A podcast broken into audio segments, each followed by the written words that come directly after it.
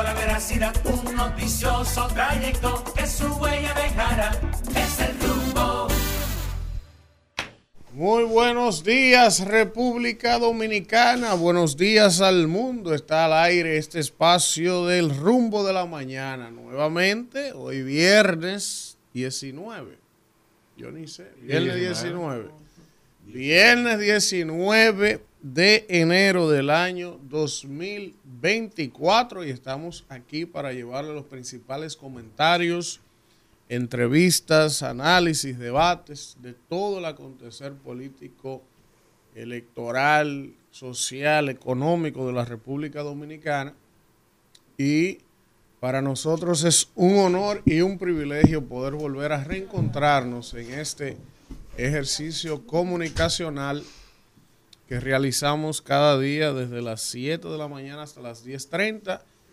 Tenemos, eh, como siempre, ¿verdad?, que agradecer a toda la gente que nos prefiere y nos sintoniza, tanto en el país como fuera de él, y que diariamente, pues, sintoniza el rumbo de la mañana. Yo le pido hoy clemencia, Clemencia, y piedad. a la señora Caminero y de su, ti, y su- y Señor. su compartes que le bajen un poco al bullying porque ya nos eliminaron. ¿Cómo que dice Alfredo? El Que- escogido jugó como siempre, que- que eh, jugó como nunca y perdió como siempre. Esa es nuestra realidad. Cuando allá se pase ¿Qué vamos a hacer? lista. Adelante, pero yo sé Ah, pero hay que coger gusto mientras se puede, porque imagínate tú, imagínate. Tuvimos, ahora lo de, ¿Dónde está el- Alfredo? mira. Mira, el escogido tiene una especialidad, eso se lo puede preguntar a todos los temprano, Mira, eso, eso se lo puedes tú preguntar a todos los escogidistas. Los escogidistas, el escogido como equipo tiene que tener un récord, Víctor. Oye, esta vaina. Vamos a ver. Históricamente, no, no, aparte de eso, y aparte de eso, históricamente el escogido tiene una especialidad para ganar los juegos difíciles. O sea, cuando el escogido está enfrentando una eliminación o una vaina o que un juego duro, ese ellos lo ganan. Siempre. Pero después, cuando tienen que ganar los juegos que se supone que son fáciles, entonces eso ellos lo pierden. Ellos ganan bajo presión. Ellos ganan bajo presión. Pero los juegos... Usted quería más, pre- bueno, ayer, ayer ellos estaban descalificados como sea. No, Claro, ¿quién dijo? probabilidad de que No, porque si el. Licey perdía y ellos ganaban, estaban en empate otra vez. ¿Me está entendiendo? Y el Licey arrancó perdiendo 3 a 0 ayer. Y ellos también, 3 a Ahora 0. estaba viendo el juego, claro. Entonces, el escogido, los fanáticos escogidistas, definitivamente. Bueno, lo de las estrellas quizás sean tan sufridos como No, lo de las estrellas no, no Pero- sufren tanto como lo del escogido. Pero como lo del escogido no sufre nadie. Nosotros somos Está bueno que le pase, porque es que ustedes, desde que están ganando juego, cogen demasiado aire. Buenos días, Danira ponen- Caminero. Se ponen insoportables. Pero usted debió dar los buenos días No voy a primero. dar los buenos días. Lo que pasa es que usted a mí el lunes me agarró y me dio un discurso y que estamos ganados y que ya el. Licey descalificó. Y me dio un discurso y yo dije, no, pero Nostradamus le queda chiquito Y esto este es hombre, así, porque ya- profesor. Esto es así. Usted no quería mambo. ¿Cómo que dice Alfredo? Que el que le gusta dar látigo, que ¿cómo que dice Que, Alfredo? que, que, Que que sepa que, que tiene. sepa que tiene- Que sepa nalga. que tiene nalga. Entonces, a usted le gusta dar latigazo, sepa que usted tiene nalga también. Aguante ahí y recuerde que octubre, siempre hay un octubre. Nos vamos en octubre, nosotros hace rato que nos morimos. Gracias, gracias. ¿Cu- ¿Cuál es su equipo a propósito? Estamos muertos hace rato. Ah, ok, somos- ok, ok. Somos treduchos. Ok, Es ok. treducho, es treducho. es. Bien. Buenos días, Israel Abreu. ¿Cómo que Israel? ¿Y yo cuando voy a Ah, saludar? buenos días, Víctor Villanueva. Pero yo no, que lo yo- suyo. yo no he saludado tampoco.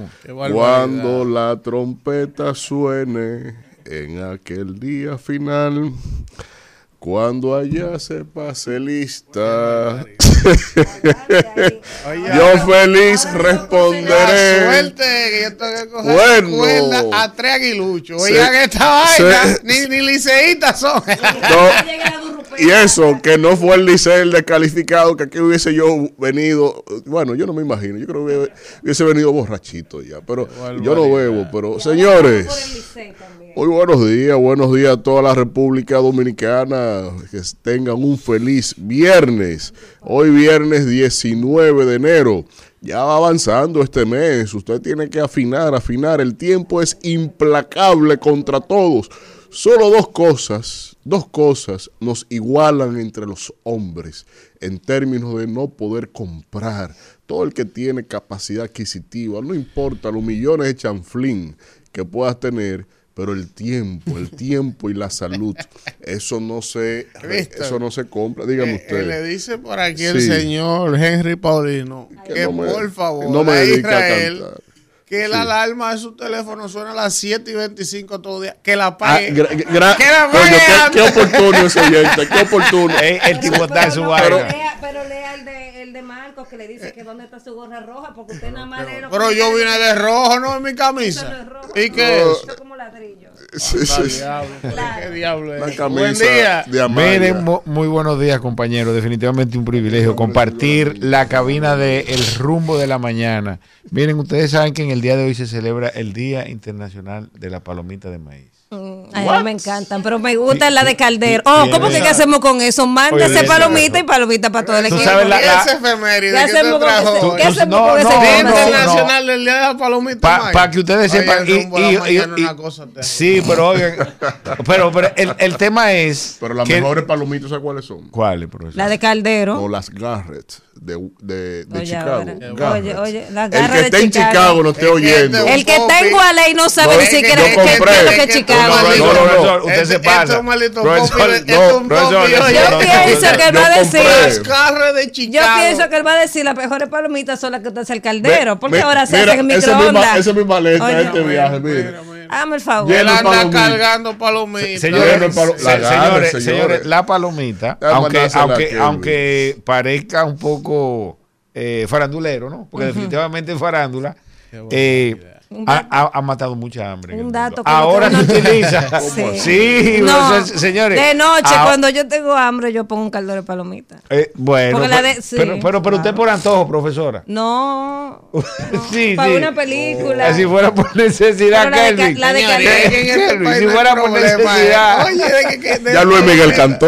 ¿Qué problema que hay en este país? que estamos hablando de Luis Miguel cantó Luis Miguel cantó. 32 canciones. No habló nada. Pero Eh, está bien, debe es que él no vino a hablar, él vino a cantar. Entonces, si se pone ser. a hablar, como hace creo que Sergio Vargas, que habla Vargas. muchísimo. No, Sergio Vargas no. Entonces dicen, ah, no, pero yo no pagué para que este hombre hablara. O sea no, que. pero está Sí. bien, el Sol de México una estrella. Yo No. soy fan de él, yo no fui, pero Es el- la- los videos que vi, ese tipo un fenómeno. Yo tengo mi Con todo concierto que lo le han veo pasado comiendo los años. palomita. Se- se- Ya le han pasado los años, se le ve ya la edad, no Ah, lo pero mismo. usted descarta pero, la cosa. sí. pero Todos vamos para todos vamos para no, combate, yo no estoy diciendo nada, estoy. Diciendo que a pesar de que ya los años le pesa, porque eso Mira, es inevitable, Luis Miguel- él sigue siendo un astro. Es, un- es de mis artistas preferidos y eh, realmente tipo revolucionó el bolero.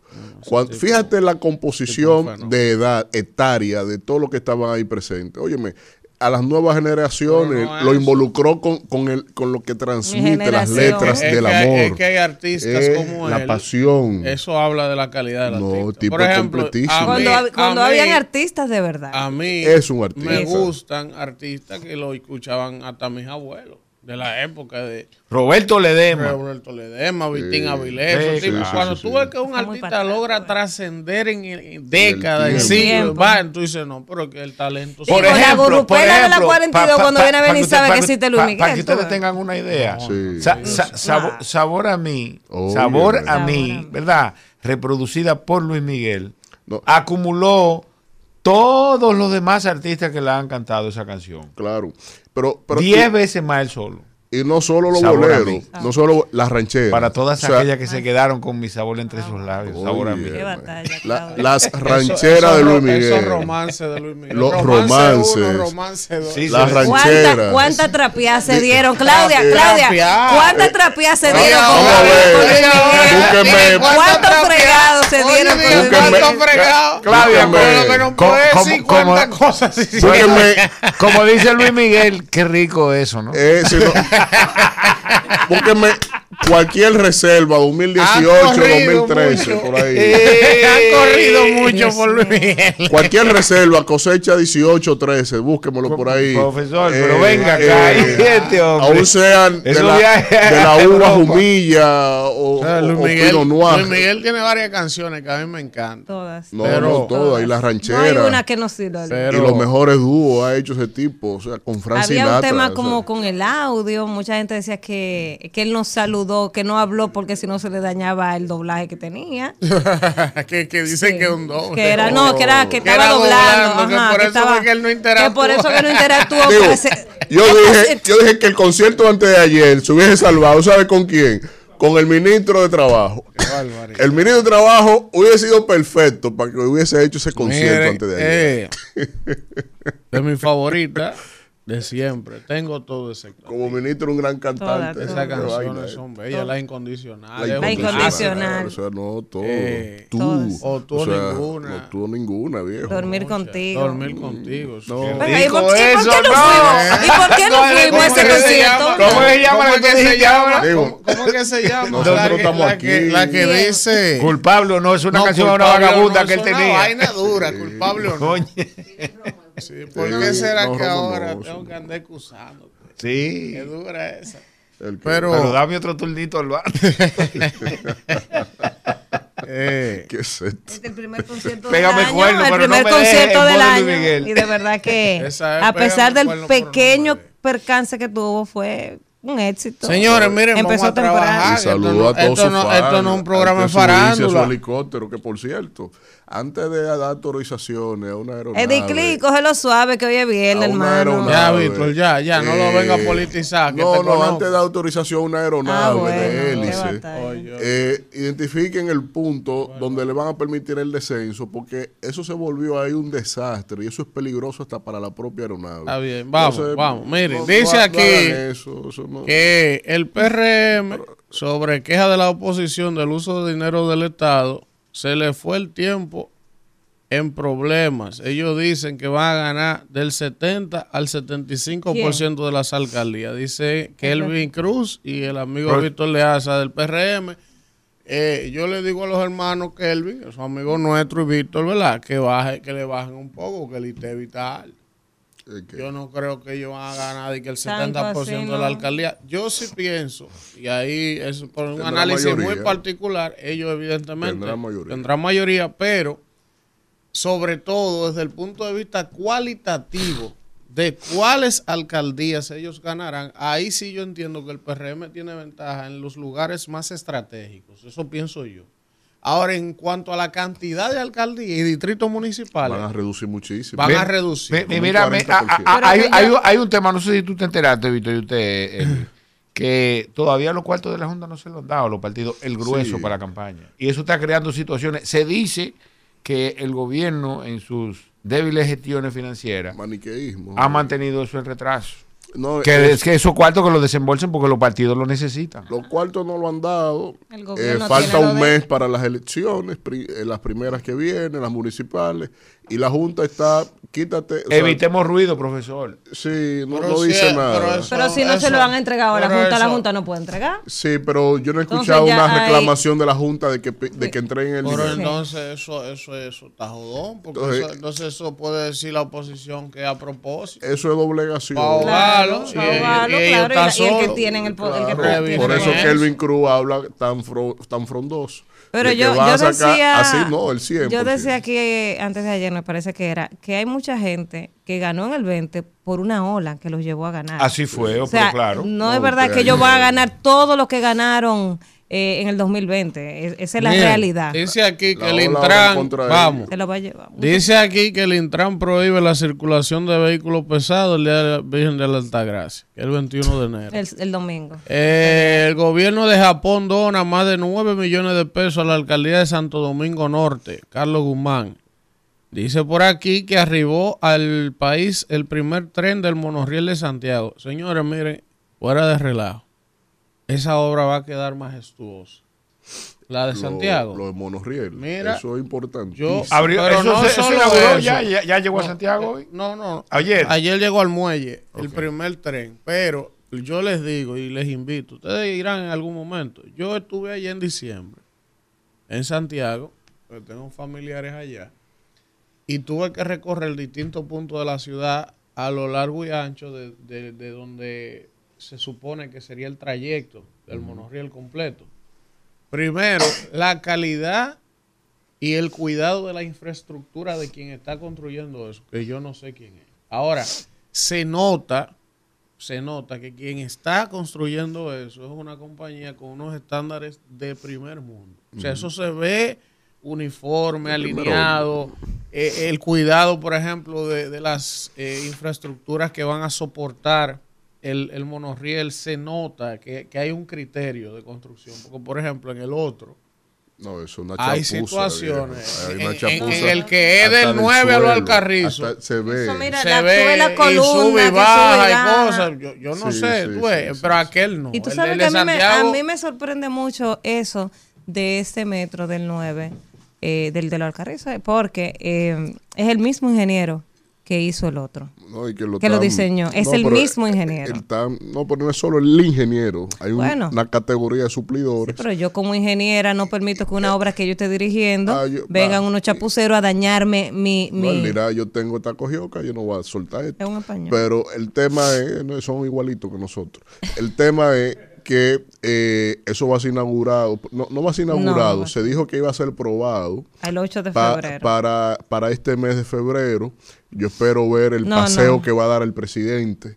en Yo el no me- tren- yo el presidente y no me montará en ahí, el tren, esté. En la extensión hacia lo Alcarrizo, me imagino que lo hará completo. No. Me imagino que lo hará sobre rieles, sobre un tren, que el sistema eléctrico ya está puesto ahí, probado, para subir al mandatario de la nación, porque si no, va a quedar como una quimera de que eso lo iban a terminar Usted a sabe, tiempo. Víctor, que Pero eso no va a mire, estar para eh, el 8. yo, Sí, sí. por lo que vi en el de Santiago, que es sobre lo que estamos hablando, porque llegó el tren de Santiago, el primer tren del monorriel, eh, Santiago va a dar un cambio de 360 grados. Cuando eso 180, te opera, 180, 180 grados. O Sí. sea, la ciudad se va a ver cosmopolitan, distinta, o sea, va a ser una cosa impresionante, de verdad. O sea, no nada que ver con el metro de aquí, de la capital, no se parece, no tiene nada No, que ver. el concepto es El distinto. concepto es distinto, es, es- es- es otra cosa. Y incluso desde el punto de vista visual, es mucho más eh, si Estético. puede- sí, estético que el metro que tenemos aquí, Está que el que hay en Nueva York. Los Es más bonito. más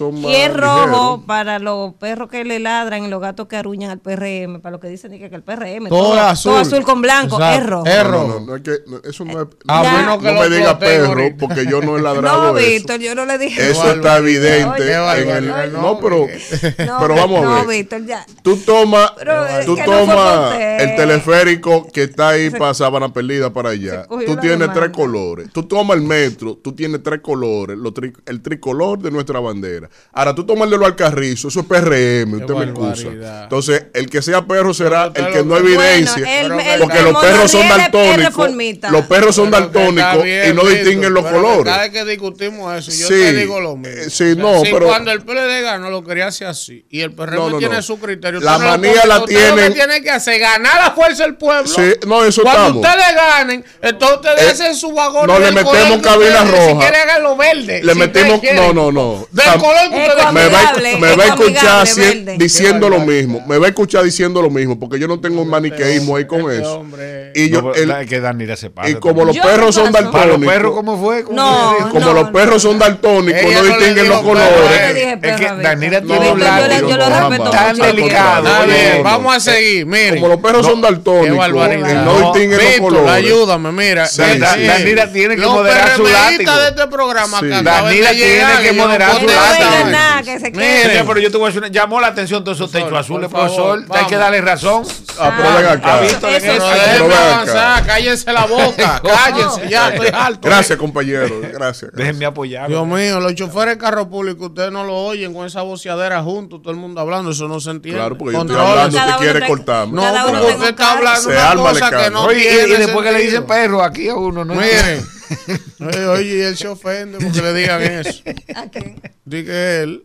Porque no eso, fue- pero eso- no eso es lo que usted Digo, ya... si, si a usted le, le, sirvió el sombrero, pues. Con la Miren, dulzura que ella él- suelta ese él dice aquí que el PIB per cápita de República Dominicana ha aumentado un 48.4% desde cuándo? Vamos a ver. Desde el 2020. Ellos dicen que el PIB per cápita de República Dominicana ha aumentado 48.4% desde el año 2020. Ok. ¿Quién fue que dijo eso, Israel que se ¿Quién fue que encarga dijo de eso? aclarar eso. ¿Quién fue que dijo eso? Oh, eso lo dijo, eso lo dijo. Yo lo voy voy a decir ahora quién dijo eso. Eso lo dijo. Mira, dice aquí que el aumento fue de 4.35% en un año y 74.7% en una década. Ahora. Eso lo dijo eh, En la década. el Banco Central. El Banco Central. Pero no del 2020. No, ellos dicen que del 2020 para acá ha sido 48.4% el crecimiento.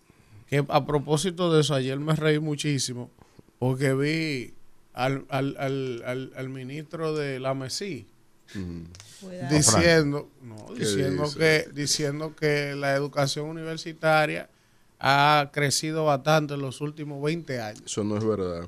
Bueno, sí, pero... Pero en los últimos 20 años, o sea, ¿por qué tú así hablando de 20 años? Háblame de los pero- tres tuyos. Pero en los últimos... En los últimos no, hay un problema que post pandemia la, el- la proporción del índice poblacional de las universidades ha reducido.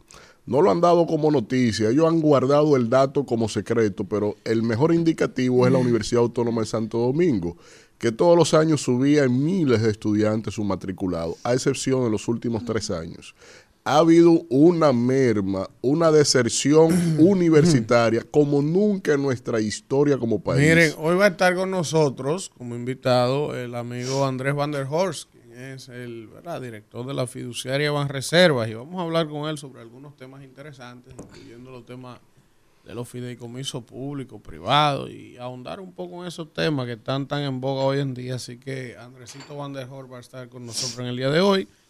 Dice por aquí el señor Antoliano Peralta que el presidente Abinader puede seguir inaugurando obras durante la campaña municipal. Yo no entiendo, porque no dice que la ley... de- La ley lo No, prohíbe. pero, exacto, pero él dice que el presidente puede seguir inaugurando obras dentro de lo municipal, pero yo me imagino que esas obras no tienen nada que ver con lo municipal. No, vamos a ver. Yo que yo no entiendo. El O sea, presidente... no, no debe, eh, no, porque los que no deben son los candidatos que, eh, que van a lo municipal. Ah, te entendí. O sea, tú dices Él que puede las inaugurar obras, que él puede obras seguir del Ejecutivo. Son de- gobierno. pero no de las alcaldías. Pero al final tienen un impacto. Porque en ¿Cuándo- cuándo entra están, el plazo? En alguna provincia No. hay candidatos a alcalde ahí. ¿Cuándo entra el plazo para, Son para el- 90 días antes de las elecciones.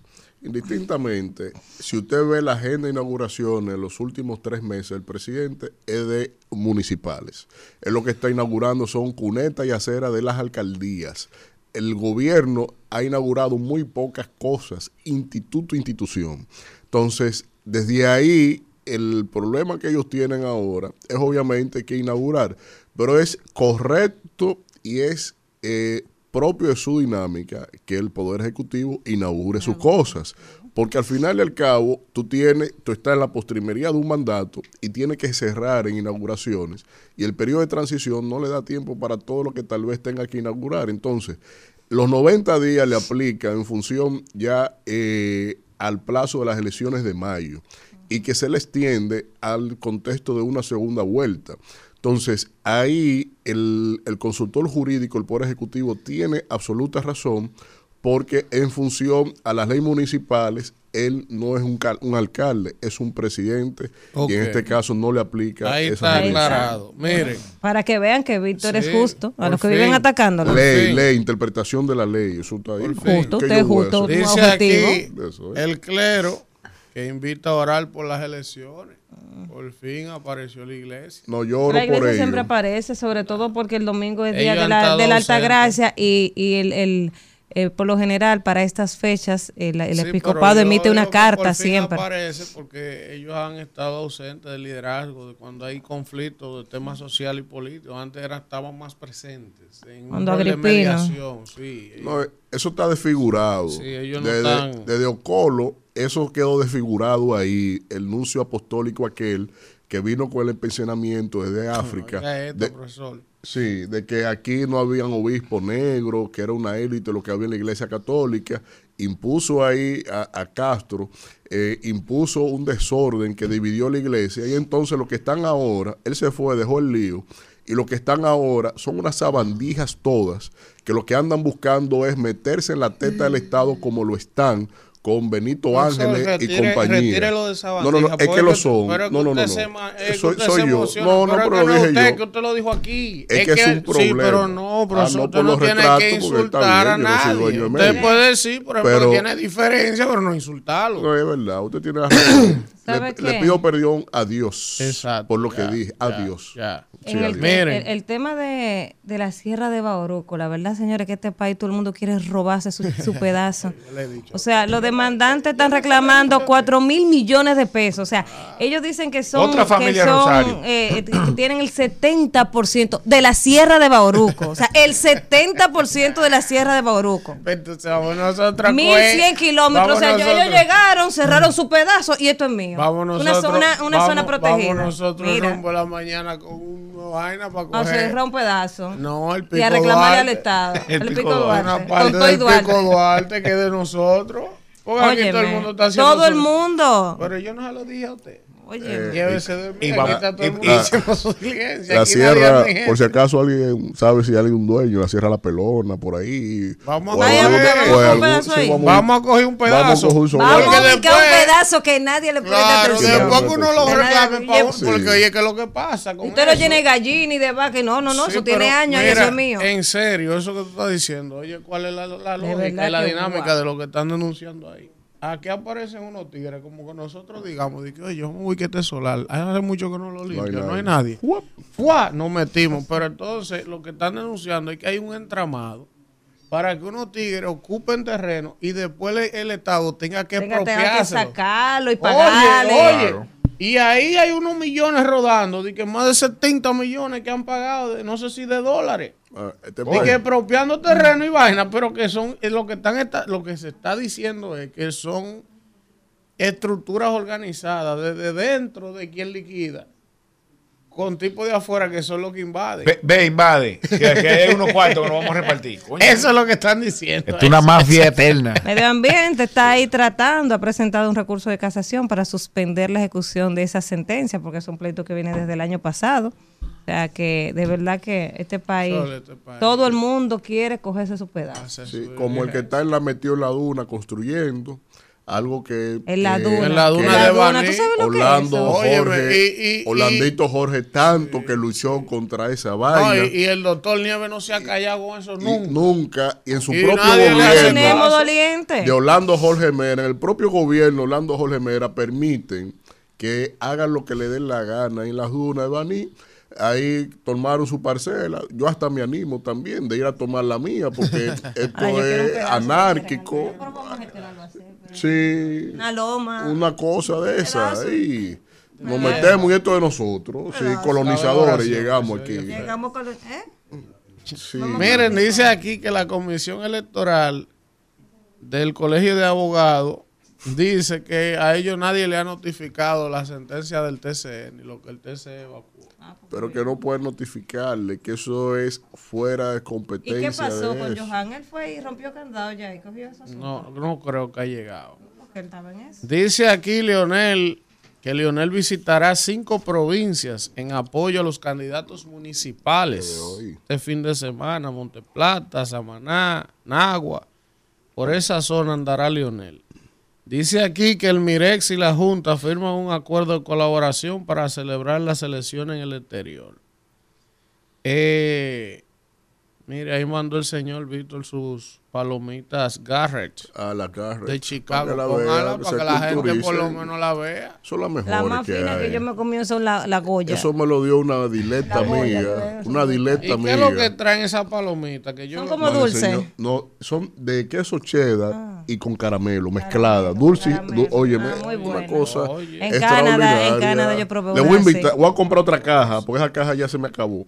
Eh, voy- a comprar ¿Y otra dónde caja. usted la caja? ¿Usted, usted vaya a Chicago a comprarla? No, en Amazon, en Amazon. ¿y es? Hay estómagos yo- que no resisten la- esa mezcla en el país. Esa me- no, pero eso No, es la, exquisito. combina- la combinación, Eso la es de sensación nivel. en boca de Coma- lo dulce y lo salado. Si usted trabaja de ese gusto correcto, gusto bien, de- al en nivel Amazon. de lo que o usted sea, usted compra tenga. palomita en Amazon. Yo compro palomitas. No, pero sí, la verdad es que el que no tiene problema de ningún tipo. ¿eh? Isidro, Es que vamos. aquí no la venden. Rumbo de la mañana. Que anda sufriendo. El señor Elvin Castillo. Aguante el día entero. ¿Qué quiere? ¿Quiere un apartamento o una, una CRB? Adelante. O, 200 mil dólares que Ay. Qué barbaridad. Aguante, que falta poco. Señores, gracias, gracias por continuar con nosotros en este rumbo de la mañana. Eh, y nada, vamos con los temas serios aquí. Miren, ustedes recuerdan que en esta semana yo eh, les planteé a ustedes, tanto Danira, Elías y, y, yo, en momentos distintos de la semana, hablamos sobre el proyecto este de ley del DNI, eh, que anunciaron que iba a pedir información todo lo demás, que había algunos sectores que estaban escépticos con relación a, este, a esta ley. Y yo les dije a ustedes que yo tuve una reunión esta semana con gente que maneja muy bien el tema, profundidad, que mm, me invitaron de manera desinteresada para explicarme, aclararme punto por punto eh, los puntos que ha señalado, valga la redundancia, algunos sectores que le preocupan del proyecto de ley. Cuando sostuvimos esa conversación ellos me explicaron de manera detallada todas las preguntas, todas, todos los cuestionamientos lógicos que había sobre el, el proyecto, pues yo honestamente les digo que quedé convencido con el proyecto. Ahora, si les dije a ellos, les expliqué, digo, miren, y por eso traigo el tema nuevamente hoy aquí. El gobierno tiene un problema desde el inicio del gobierno. Y es que el gobierno muchas veces puede tener quizás una buena intención o puede pretender aprobar un proyecto de ley, hacer alguna reforma que ellos entienden que beneficia a la población, pero no lo comunican, no lo socializan, no lo discuten lo suficiente. Entonces, ¿qué pasa? Que parece que en el gobierno hay gente que entiende, bueno, si nosotros tenemos el poder, nosotros no tenemos que estar hablando tanto. Nosotros no tenemos que estar socializando con todo el mundo. Eso va a pasar y punto y se acabó. Parecería que esa es la actitud. Pero ellos no han entendido. Y yo invito a algunos amigos del gobierno, invito a algunos amigos del gobierno de nuevo, le digo hay muchos libros que hablan de eso. Pero si ustedes quieren un libro reciente, que no es aburrido y que explica perfectamente eso, está El fin del poder de Moisés Naín. En ese libro, Moisés Naín explica perfecta y detalladamente que ya el poder que se ejerce hoy no era el poder de antes, que el poder no es vertical, que no importa la cantidad de poder que usted entienda que usted tiene, esto cambió. Ya un gremio, un grupito, una asociación le trastorna cualquier tipo de cosa. Las redes sociales ya cambiaron esto. Entonces, ¿qué pasa? Ese día que yo tuve esa reunión con esos amigos del gobierno que me estaban explicando lo de la ley del DNI, yo le dije, miren, ustedes a mí me convencieron. Ahora, ustedes tienen, aún la ley esté promulgada, ya la aprobaron en el Congreso, el presidente la promulgó Ahora es que comienza el reto de ustedes con esa ley, le dije yo. Porque es que ustedes no la socializaron previamente con el colectivo, con los sectores que podrían verse afectados. Y aunque ustedes la tienen aprobada, si para el pueblo y para la generalidad de la persona, esa ley tiene cosas que atentan contra la libertad de expresión, contra la integridad, contra la privacidad del individuo, no importa que la ley esté promulgada, ustedes lo que se va a generar es una crisis. Y se los dije así mismo, les dije, ustedes tienen que salir ahora, aunque esté promulgada, a reunirse con los directores de medios, tienen que salirse a socializarlo con todo el mundo. Incluso, incluso le dije, aunque la ley esté promulgada, deben sentarse y si hay que hacer algunos borradores, algunos correctivos, agregarle una palabrita para arrojar tranquilidad entonces tienen que llevar al Congreso otra vez. Porque de lo que se trata es de consenso, no de imposiciones de, de cosas y de temas. Entonces, un tema tan delicado como que usted va a pedir información y que va a tener autoridad para pedir información a los ciudadanos, a las empresas, y que tú no le socialices y no le explicas a la gente con cucharita de qué que se trata esto, por qué surge esto qué es lo que busca esto, sino que simplemente está la ley aprobada y promulgada sin tú hablarlo con nadie, evidentemente que eso va a generar un trastorno, una crisis, y hasta en medio de un contexto electoral le termina generando problemas al mismo gobierno. Ahorita, solo con que el presidente tenga que recular con esa ley, llevarla nuevamente al Congreso, ya es una derrota política. Y se ve mal. ¿Todo por qué? Por no tener el principio de discutir y socializar las cosas. Entonces eso se interpreta mal. Eso es lo que interpreta el colectivo, el ciudadano común. No, esto lo que quieren es pasar una vaina por abajo de la alfombra. Esto tiene algo oculto que ellos no quieren que uno lo sepa. Por eso lo aprueban así, a la sazón, corriendo y no discuten nada con nadie. Así es que se ve, aunque no sea así. Y fíjense que esta semana yo vine aquí y defendí el proyecto de ley. Y les estoy diciendo que las explicaciones que me dieron a mí me convencieron. Ahora, si ustedes no se la dan al colectivo, ustedes van a tener un rechazo natural del colectivo. Entonces, ustedes saben por qué yo estoy hablando de eso hoy otra vez porque me levanté hoy, después de yo haberle dicho eso a ellos, en esa reunión que sostuvimos como el martes de esta semana con algunos amigos, me desperté hoy, ustedes lo pueden buscar en todos los periódicos, ahí salió que la iglesia evangélica está fustigando el proyecto. Hoy salió en el periódico que las telefónicas están fustigando el proyecto del DNI.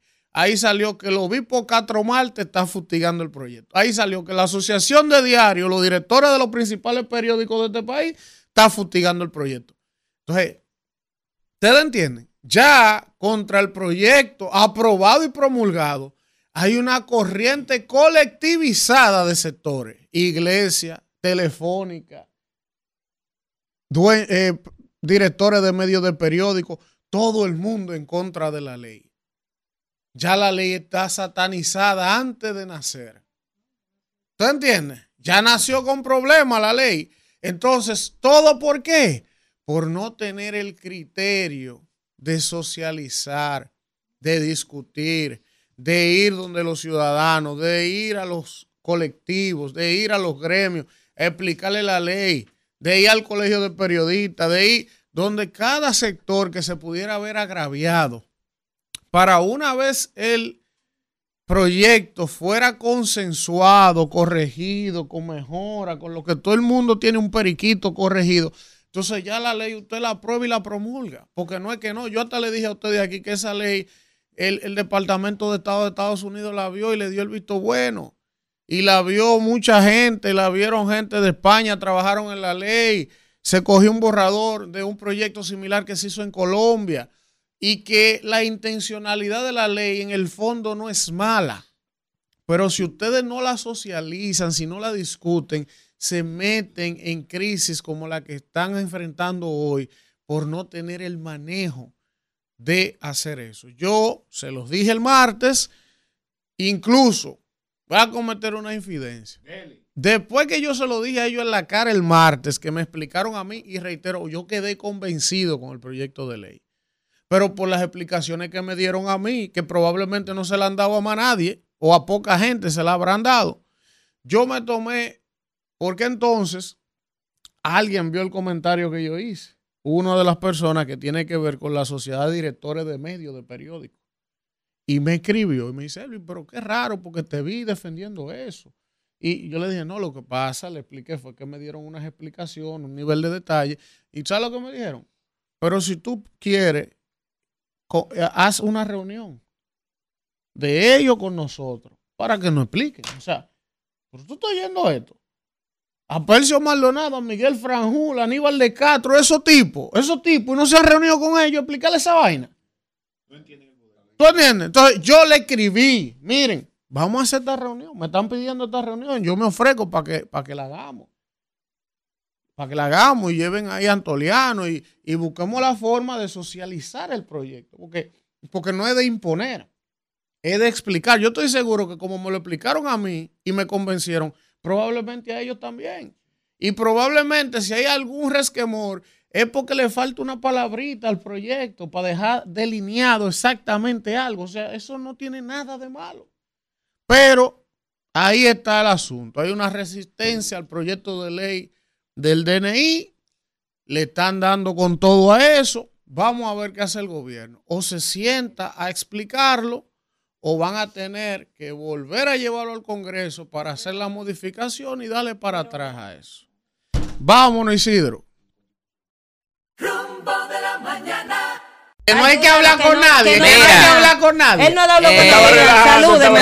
Mira, cuando tú te calles, yo hablo porque tú no dejas hablar a nadie. no, Buen día, ya, sí, A mí no me digas que Dominicana. Buen tiene dos día, semanas Dominicana. Buen día, rumba. Buen Usted día, rumba. Hoy es viernes. Sí, déjalo que se No, lo que mole, pasa es déjalo. que Daniela es nerviosa. No, yo no soy nerviosa, Ella para preguntar nerviosa y para hablar bien. nerviosa. Diga, diga, ¿qué es lo que usted dice del Eh, proyecto de ley? miren. Que no hay que hablar con nadie. Miren, señores. Yo exijo, respeto intereses, por, por, por la los, mira. los intereses políticos, los intereses políticos, por más que yo te explique que lo estoy haciendo bien, tú siempre dirás que lo estás haciendo mal porque es un asunto de interés. Eli, ¿y ¿cómo usted La investigación, óigase bien, la investigación que está en manos del Ministerio Público, la investigación, o sea, el, el Ministerio Público tiene un monopolio en la ley. Ahora bien, aquí investiga la Marina, la DNCD, el DNI, la Policía Nacional, el DICRIN, la Embajada. Cada uno tiene un pedazo de investigación. ¿Qué pasa con la ley del DNI? que esos son intereses que no quieren que le quiten esa investigación que ellos tienen.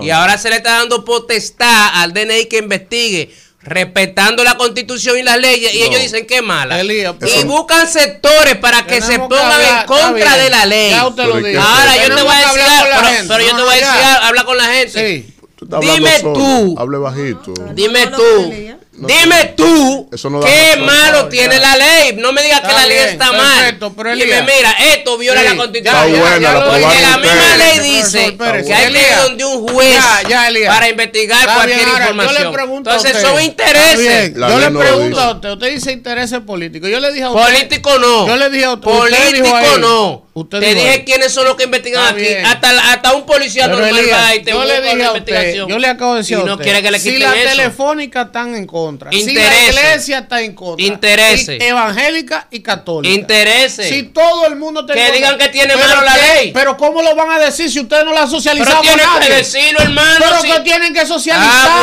bueno. la ley, tienen que, tienen que decirme por qué. Vamos al cambio, vamos que al cambio, La ley es mala. Está como. Regresamos en este rumbo de la mañana y es momento de hablar con la gente. Vamos a saludar a Kimberly que llegó por aquí Alfredo. Vamos. Vamos a hablar de la palabra, Sí. porque eh, eh, eh, Hable de la palabra y ya. Adelante. Vaya directo.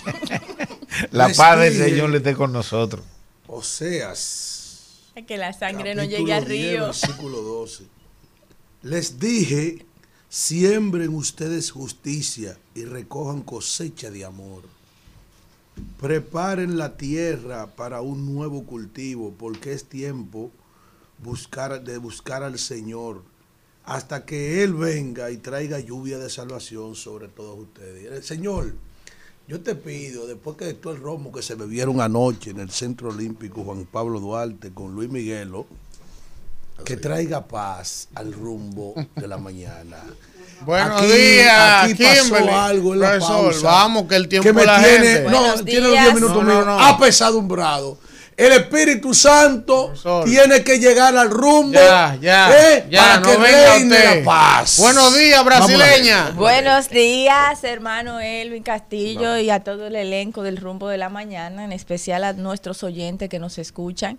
Eh, gracias a todos por esa bienvenida que nos han dado, calurosa bienvenida en el día de hoy. Hoy es viernes, ustedes saben que tenemos traído nuestro poemita y como venimos de Brasil, pues tenemos que hablar de Paulo Coelho, ¿verdad? Un novelista eh, de En los por- mejores portugués, del portugués. mundo, Kimberly 320 no llega con la millones de copias. vacía nunca. Claro, nunca. 320 millones de copias vendidas en el mundo. Sus libros han sido traducidos a 80 idiomas. El alquimista lo escribió Paulo Coelho. Paulo Coelho. 11 minutos. 11 minutos, señores, un libro que hay que leerlo. Sobre todo le los hombres, sobre todo Paulo los hombres. Coelho. El demonio y la ve- señorita lo muy sintético en la No, en la vida tiene que abrir de- hablar de todo. Hay que quien hable del amor y Paulo Coelho se ha dedicado a hablar del amor. sí. Señores, que existe la 42 ahora.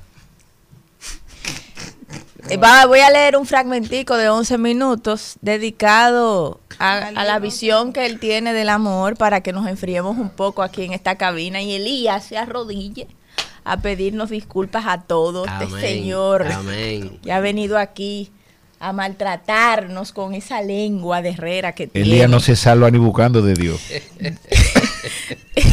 Durante toda mi vida he intentado entender el amor como una especie de esclavitud consentida.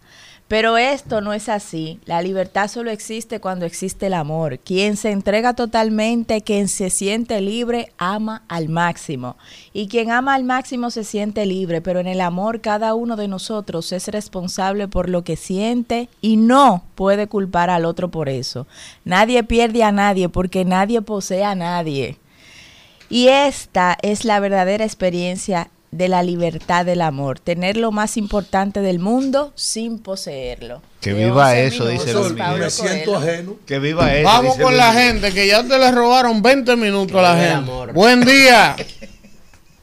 Buenos días, Adelante, el León de Manhattan. Israel.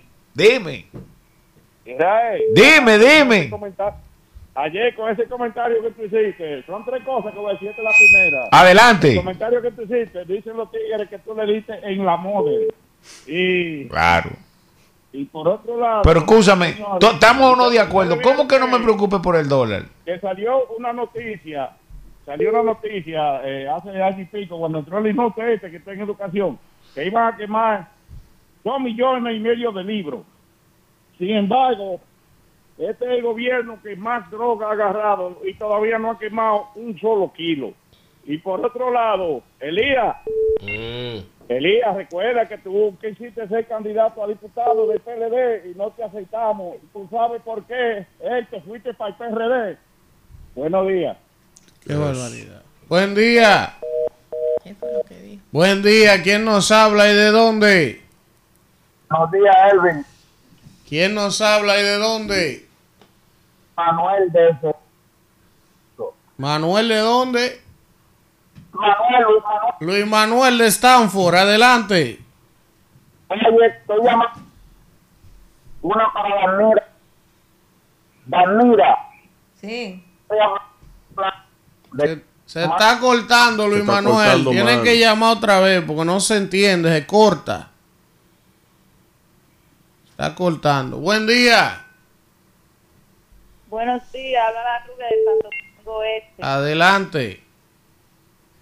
Elvin, para decir que hoy me siento más que agradecida porque ayer se cumplieron muchos sueños aquí en el sector del Tamarín y sus zonas aledañas, ya que el presidente entregó más de 3.100 títulos ayer y mi mamá fue una de esas beneficiadas. Me siento súper feliz. Felicidades. Amén, amén. Felicidades. Buen día. ¿Quién nos habla y de dónde? Buenos días, Elvi. Te habla Jo Rodríguez de los Alcarrizos. ¿Cómo están ustedes? Adelante, Jo. Y la diputada Kimberly Tavera, mis saludos para ella. Por Saludos, mi querido Job. Aquí Saludos, estamos. Elvi. Elvi, tú sabes que tú tienes una diputada, además le falta el certificado. Ah, eso lo sé Eso yo. estamos claros. Gracias, una mujer gracias, trabajadora, una mujer servicial que trabaja para su gente y busca soluciones para su gente. Gracias, Con gracias. él Sí. hay que decir sus virtudes. Y Dirigente, con ella, ¿verdad? claro, esa, esa mujer, el que no la conoce, de verdad, dice lo que no sabe. Pero Kimberly es una mujer trabajadora. Y con ella, Luis Abinader, Leti Rosario, Santo, volveremos a ganar. Gracias, No gracias, tan- hermano. hay mucha Está- gente está, montando unos cuantos A mucha ahí gente ahí. de cola que no creo que salgan. Sí, ¿no? sí, sí, sí. Buen día. ¿Quién nos habla de dónde? Leti va a ser de Sí, buen día. Le habla Pedro de Suiza. Pedro de Suiza. Eh, Pedro. Estoy llamando para recordarle a, a la gurupela de Lía Bay que este cacho está preso. ¿Cómo que me le habla así tan fuerte a la tira? Pobre de su esposa que le toca convivir con él. ¿Eh? ¿Eh? Ay, mi madre. Farmacia Mella. Vamos, vamos. Que cachita preso. Buen día. ¿Quién nos habla y de Qué dónde? vuelta le han Buenos días, Luis Manuel. ¿Ahora me escucha bien? Ahora, Ahora sí. sí. Oye, decía a Danira y, a- y a- y al diputado Elías, A Danira primero, que yo la escucho siempre hablando de Carlos Guzmán, que es el mejor alcalde. Danira, yo te invito a que tú vayas ya a la zona norte. Yo tengo un apartamento en la Jacobo, en Colinas del Arroyo se llama. Ahí hay casi cuatro mil familias. Oye, las calles no sirven ninguna. Los, oye, las cloacas, las cloacas corriendo las heces fecales por las calles y no arreglan nada. Cuando se va al ayuntamiento para que hagan algo, lo que dicen es que las personas que vivan ahí, viven ahí no han cambiado su domicilio y que no votan en la zona norte. Entonces ellos le dan los, com- los permisos a las constructoras y las constructoras no hacen nada, pero tampoco la sindicatura hace nada. Es un desastre ahí adentro. Bueno. Y ahí hay casi cuatro mil familias. Déjame doblegarte con tu propio peso, como dicen los PRM. Y en 20 años de gestión, ¿tú crees que en 3 lo iba a resolver? ¡Eh! ¡Eh! Víctor, es ¡Ve, que- hombre! Es que, Víctor, yo no tengo que ¡Ve! reclamarle a los otros. ¡Ve, tengo que reclamarle a él hombre! ¡Vaya a soy ponchar! rey. Déjalo que hable, Víctor. Usted le No le da diga más que Luis Manuel de. Yo Usted sé, yo sé, yo sé, pero relación. pero ustedes están hoy. No es broma, Está sencillo. Pero escúchenlo, no lo interrumpan. Tiene más de un minuto. A- ¿Y si al tú no lo diputado dejas al diputado Elías Báez. Mira, Elías, siempre he llamado a ese programa, ahí está Elvi de testigo, defendiendo al PRM. Monstruo, pero usted le hace un flaco servicio a su partido, maestro, esa no es la actitud. ¿Cómo usted va a decir que no hay que dar explicación, maestro? Pero hasta Jesucristo explicó, pero ¿y cómo si hay una contrariedad con una ley? Usted va a decir que no hay que explicar que esos son intereses. De por Dios, eh, eh, el, P- el PRM, Elvi no haya quien lleva ahí que tenga un poquito Cuidado. de conocimiento de conciencia. Dime lo malo que tiene la ley. Buen día, ¿quién Igual que el contrato de que solo decían que está malo, que está malo, que está malo. que si se llevan de ti, la derogan. ¿Y qué hicieron con el contrato de Herodón? La derogan. ¿Qué hicieron con el Sí, contrato pero de eso no Herodón? es un contrato, Son intereses, hermano. Buen día, son ¿quién nos habla y de dónde? Buenos días, Miguel, desde Brooklyn. Adelante, Elvin, Miguel. Dos cositas, dos cositas, Elvin. Eh, lo primero es, Elvin, que hay que admitir que Santiago está vuelto una tacita bonita con Abel ahí, la tiene él, nítida. porque Sí, no pero diga bien, justo, Miguel, con Por Abel y con el gobierno. bien, porque, Porque el gobierno ha gastado unos cuartos en Santiago también. Y segundo, Oye. y segundo, Elvin, eh, Víctor, Sí. si ustedes no piensan en desmontar a Julio Romero, No jodan con eso, déjalo que lo jodan. Sol, hubo una reunión importante en el día de ayer. Por, por él, ¿verdad que no? Sí, hubo una reunión importante ayer. Yo estoy harto de hablar de eso aquí. Yo nunca entendí cómo ese tipo fue candidato ahí. Y que a, a menos de un mes de las elecciones todavía está ese hombre ahí y dije que no haya forma de montarlo. Yo por más que me expliquen esa vaina no lo entiendo. Pero ellos sabrán. Cuando vengan a querer desmontarlo ya va a ser muy tarde. Buen día, ¿quién nos habla y de dónde? Felipe Peralta de Lowell, Massachusetts. Adelante, Félix, de Boston. A mi querido candidato a senador, el, el tránsfuga Guillermo Moreno. Si Omar no puede hablar de Tucano ni de ni de ni de, lo como era Zulán, ¿qué dirá él cuando le pregunten sobre el narcotráfico y sobre los Pandora Papers? Entonces me pueden explicar a mí, honestamente, eh, Mm. aquí a la mesa, Alfredo, ayúdame con eso. ¿Por qué que la gente está insistiendo mucho? Que estoy viendo eso mucho, que quiere ver una caravana de Guillermo Moreno con Gori Moya. Allá en la circunscripción 3, ¿Por porque él... can- con- ¿Qué él- él dijo de Gori? ¿Qué es lo que pasa? no, no, él no ha dicho nada de Gori, no. no. No, porque yo oigo a todo el mundo. Él ha hablado de todo lo que ha significado los diputados del PRM del narcotráfico, Ah, imputados por narcotráfico. Y dice, y, y ha- y había insinuado cosas del diputado Gori Moya. Entonces, ahora, como él es candidato a senador, vamos a ver qué le opina Gori Moya, Ah, para saber si él, los 13 mil y pico de votos que movió Gori Moya ahí, que un líder radical ahí en esa zona, en esa circunscripción, a ver si él va a propugnar por Gori y si Gori va a propugnar por él. Buen día. Anabel Alberto le dio con una tabla con clavo de la Sí, huila. Anabel le dio duro. ¿Quién nos habla y de dónde? No aguanta una candidatura esa ficha. Suárez, ¿Quién? Carmen Suárez. Adelante, Carmen, de Santo Domingo Este. Sí, Elvi, tú sabes que cuando tú hablaste de la ley en estos días, Sí. conociendo con la responsabilidad que tú siempre haces la comunicación, yo lo que dije fue, ¿y con quién sería que él se reunió? Porque si fue con los del gobierno, eh, hay que oír lo que ellos dicen.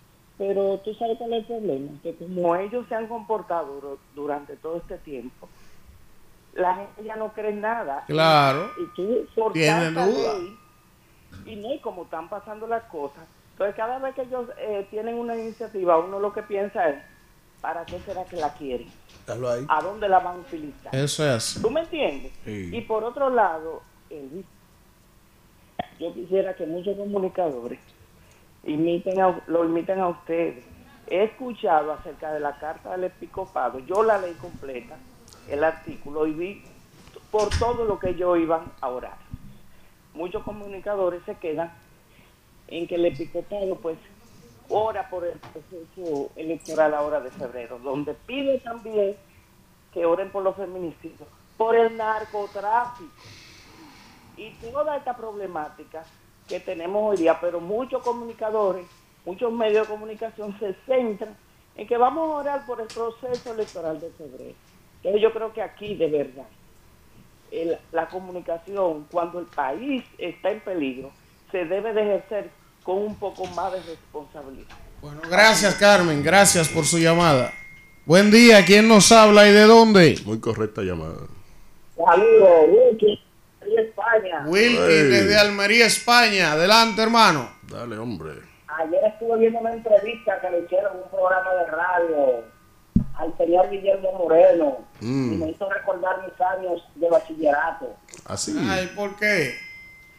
Porque en el bachillerato recuerdo que había unos estudiantes que estábamos explicando una clase y ellos le decían, profe, ¿puedo hablar de otra? Y, y explicaban de otra clase.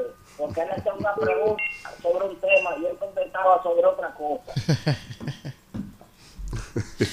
Buen Eso es lo que día. le duele ¿Quién a nos habla y de dónde? Le va a dar una pela. habla Diosneli desde Cristo Rey. Está bien. Espera Hemos visto muchos negocios que se han hecho internacionalmente.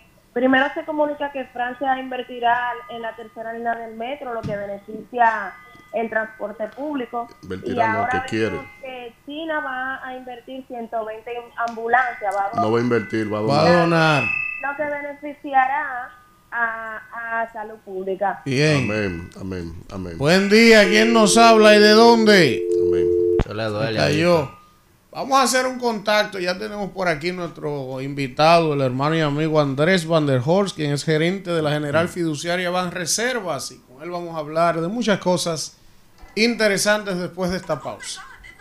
Rumbo de la mañana. Bueno, bueno, regresamos en este rumbo de la mañana y tenemos por aquí, como les habíamos anunciado, eh, a nuestro invitado Andrés Van der Horst, quien es gerente de la fiduciaria Ban Reservas, y con él vamos a hablar de algunos temas importantes para toda la colectividad y para que la gente siga edificándose y educándose con relación a algunos temas interesantes. Buenos días, Andrés, gracias por estar con nosotros. Buenos días, buenos días Elvin y a todo el equipo, grandes amigos y muy contento de estar aquí. Um, había venido, pero al anterior. A la otra casa. a la A otra la otra cabina. casa. Sí, sí. Sin duda que un programa, yo no sé si es el que más se oye y se ve en la mañana, pero es el que más tendencia hace. Ay, ay, ay, ay, Eso sí lo sé. Anoten ahí, a dos, tres le Bueno, pica. lo dijo Ese- él. El que más tendencia logra. Gracias, gracias, Andrés. Gracias. Gracias, hermano. Gracias, Andrés. Explícale a la gente de entrada, ¿verdad? Primero, la fiduciaria va a reserva. ¿Qué es lo que hace la fiduciaria? ¿Cuál es el objetivo? ¿Qué es lo que busca? Mira, eh, a partir del año 2012, finales 2013, se comienza a implementar una figura que en Latinoamérica ya tenía mucho tiempo, quizás 100 años. Y en 100 Estados- años. sí. y en Estados Unidos quizás más de 200.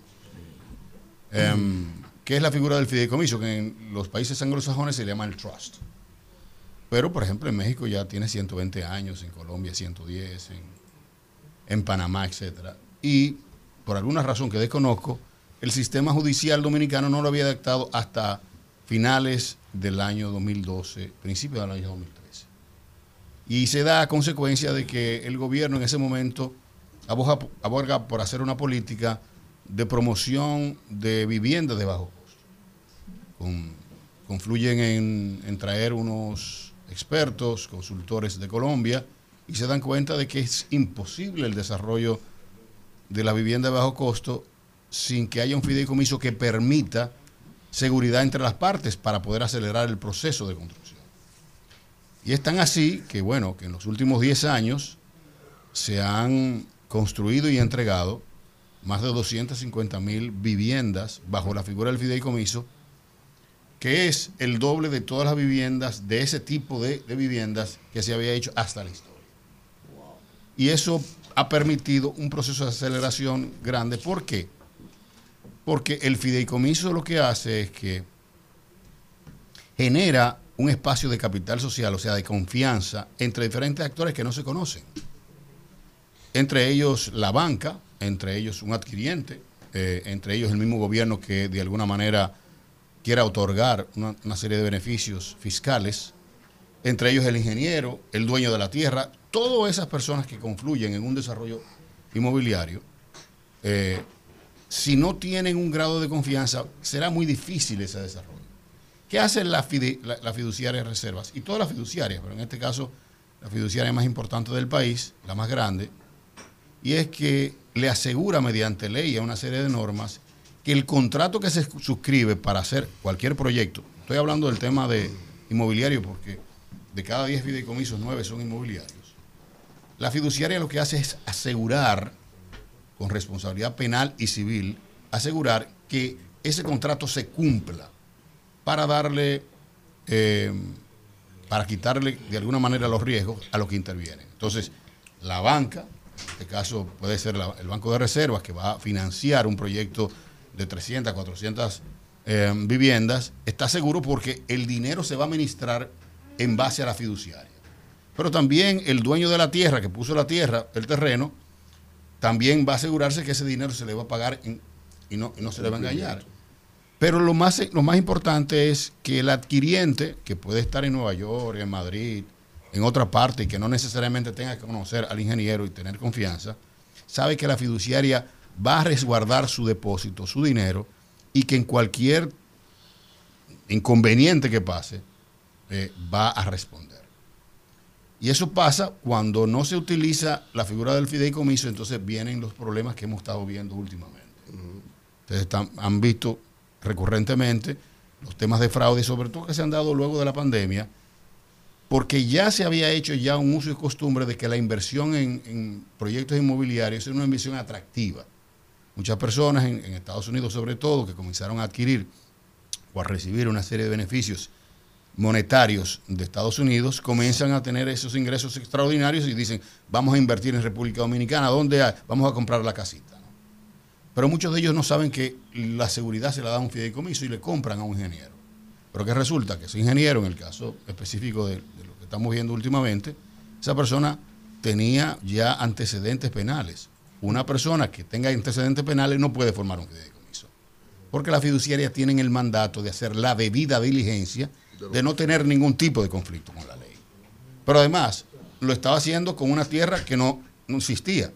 La fiduciaria no permite eso porque lo primero que usted tiene que hacer es entregar el título y que ese título no tenga ningún tipo de gravamen, ni no tenga ningún tipo de inconveniente. Pero luego de eso, el dinero que dan, comienzan a dar los adquirientes, ese dinero se resguarda en la fiduciaria. Y por más que el ingeniero lo quiera utilizar, no lo puede utilizar. Entonces, ese tipo de cosas lo que hace es eh, que generan confianza y aceleran el proceso de, como re- repetí anteriormente, de capital social y aceleran el proceso de construcción. Pero no solamente se hace en eso, sino se hace en muchas otras, en muchos otros temas de la, de, de la economía, donde se acelera ese proceso de capital social. Y repito, no es una figura nueva, es una figura que incluso nace en el derecho romano. En el derecho romano, en el imperio romano. El imperio romano, la Eh, fiducia. La fiducia, exactamente. Entonces, ¿qué, hace, ¿qué hacemos nosotros? Administrar ese tipo de contratos que, vuelvo y repito, en la República Dominicana es algo novedoso, pero que en países como Colombia, Perú, Uruguay, Panamá, Costa Rica, México, eh, la mitad prácticamente del Producto Interno Bruto de esos países se manejan mediante la figura del fideicomiso. Por ejemplo, en Colombia... Sí, Andrés. sobre todo privado. Sobre todo privado. Eh, aquí en el país se está hablando de fideicomiso, vamos a decir que los últimos 10 años, que no, no era algo muy eh, no sé, no sé, no habían fideicomisos en el país, pero en los últimos tres años, eh, cuando empezó la administración de Abinader, es que hemos visto más el tema de los fideicomisos y sobre todo fideicomisos públicos. Así es. Entonces me gustaría que usted explique cuál es la diferencia del fideicomiso público y privado y cuántos fideicomisos tenemos actualmente eh, con la fiduciaria Banreservas, que es la fiduciaria del Estado. Sí, muy bien. Muy buena la pregunta, porque ciertamente que este gobierno le ha dado mucho más importancia a la figura del fideicomiso por una razón bastante sencilla, es que el fideicomiso le da una capacidad de financiamiento alternativo a los procesos tradicionales de financiamiento, dígase a través del aumento de impuestos que se generan vía el presupuesto, de préstamos, correcto, y el fideicomiso, como tienen flujos en el futuro, puede de alguna manera ignorarlos o esos flujos pueden traerlo al valor presente y eso permite un proceso de financiamiento. Y te pongo el primer ejemplo. De todos los fideicomisos que hay en la República Dominicana, que hasta el momento se han hecho algunos 2.800 fideicomisos en todo el país, en todas las fiduciarias, ¿no? El primer fideicomiso de la República Dominicana fue un fideicomiso público y lo hizo el gobierno anterior, que es el, fideicomiso de R de Vial. Una idea de Gonzalo Castillo. Buena idea, ¿eh? Buena idea.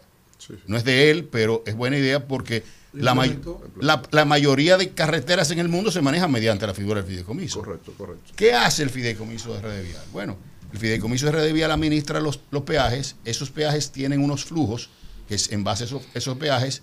Eso se puede proyectar fácilmente porque en la medida que va creciendo la economía, van creciendo los, los vehículos, la gente, la gente eh, consume mucho más las carreteras. Estadísticamente, mediante una probabilidad, tú tienes un estimado de cuánto tú vas a Exactamente. Eso, eso es fácilmente eh, previsible y entonces en base a esos, esos flujos se va al mercado de capitales normalmente y le dice, mire, yo necesito esta cantidad de dinero para seguir ampliando el sistema vial de la República Dominicana, darle mantenimiento al sistema vial de la República Dominicana y me lo va a pagar los peajes.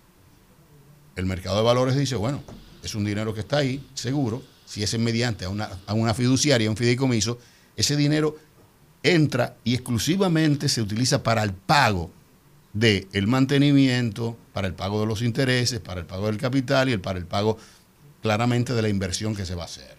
¿Por qué? Porque si ese dinero entra en el, digamos, en la cuenta general de la nación, ese dinero puede ser susceptible a utilizarlo en cualquier cosa, pero en el fideicomiso no, porque la fiduciaria entonces puede ser objeto, vuelvo y repito, de una penalidad civil y una penalidad de- del punto de vista penal, ¿no? Eh, que no tiene ningún tipo de ley o de normativa en la administración pública. Entonces, eso le da seguridad al mercado de valores de decir, ese dinero llega ahí y se va a utilizar de esa manera. Ese es el primer fideicomiso. Luego comienzan a hacerse el otro fideicomiso que también es público, que es el de Ciudad Juan Bosch, que ya tiene que ver con el tema, con el tema inmobiliario. Hasta ahora entonces nosotros tenemos 22 fideicomisos públicos que van desde el desarrollo de las viviendas, por ejemplo, todas las viviendas que ha entregado este gobierno, que estamos hablando de que unas 7.500 viviendas se han hecho mediante la figura del fideicomiso público, tanto vía el Ministerio de Viviendas y Edificaciones como el programa Familia Feliz. Pero también lo que es el monorriel de Santiago se ha hecho en base a la figura del fideicomiso que le ha permitido, en base a esos flujos que va a tener el monorriel de Santiago mediante el pago, poder proyectar esos flujos y traer al valor presente la inversión por la cual se está haciendo eso. Pero igualmente, eh, recientemente el presidente emite un decreto en el cual designa que los terrenos que tienen que ver con el SEA, que ustedes saben que recurrentemente, por muchos años, esos terrenos han tenido problemas que hasta de muerte han. Porque no hay ningún tipo de seguridad jurídica para ello. Cualquier constancia, eh, cualquier contrato, eh, se venden cinco veces. Cuando entra dentro de la figura del fideicomiso, ya está regulada no mediante a la administración normal, sino que la regula el sistema financiero, porque a nosotros nos regula la superintendencia de bancos, la superintendencia de valores y la Dirección General de Impuestos Internos. Debe ser, sin dudas, el instrumento más regulado que tiene la República Dominicana, el fideicomiso.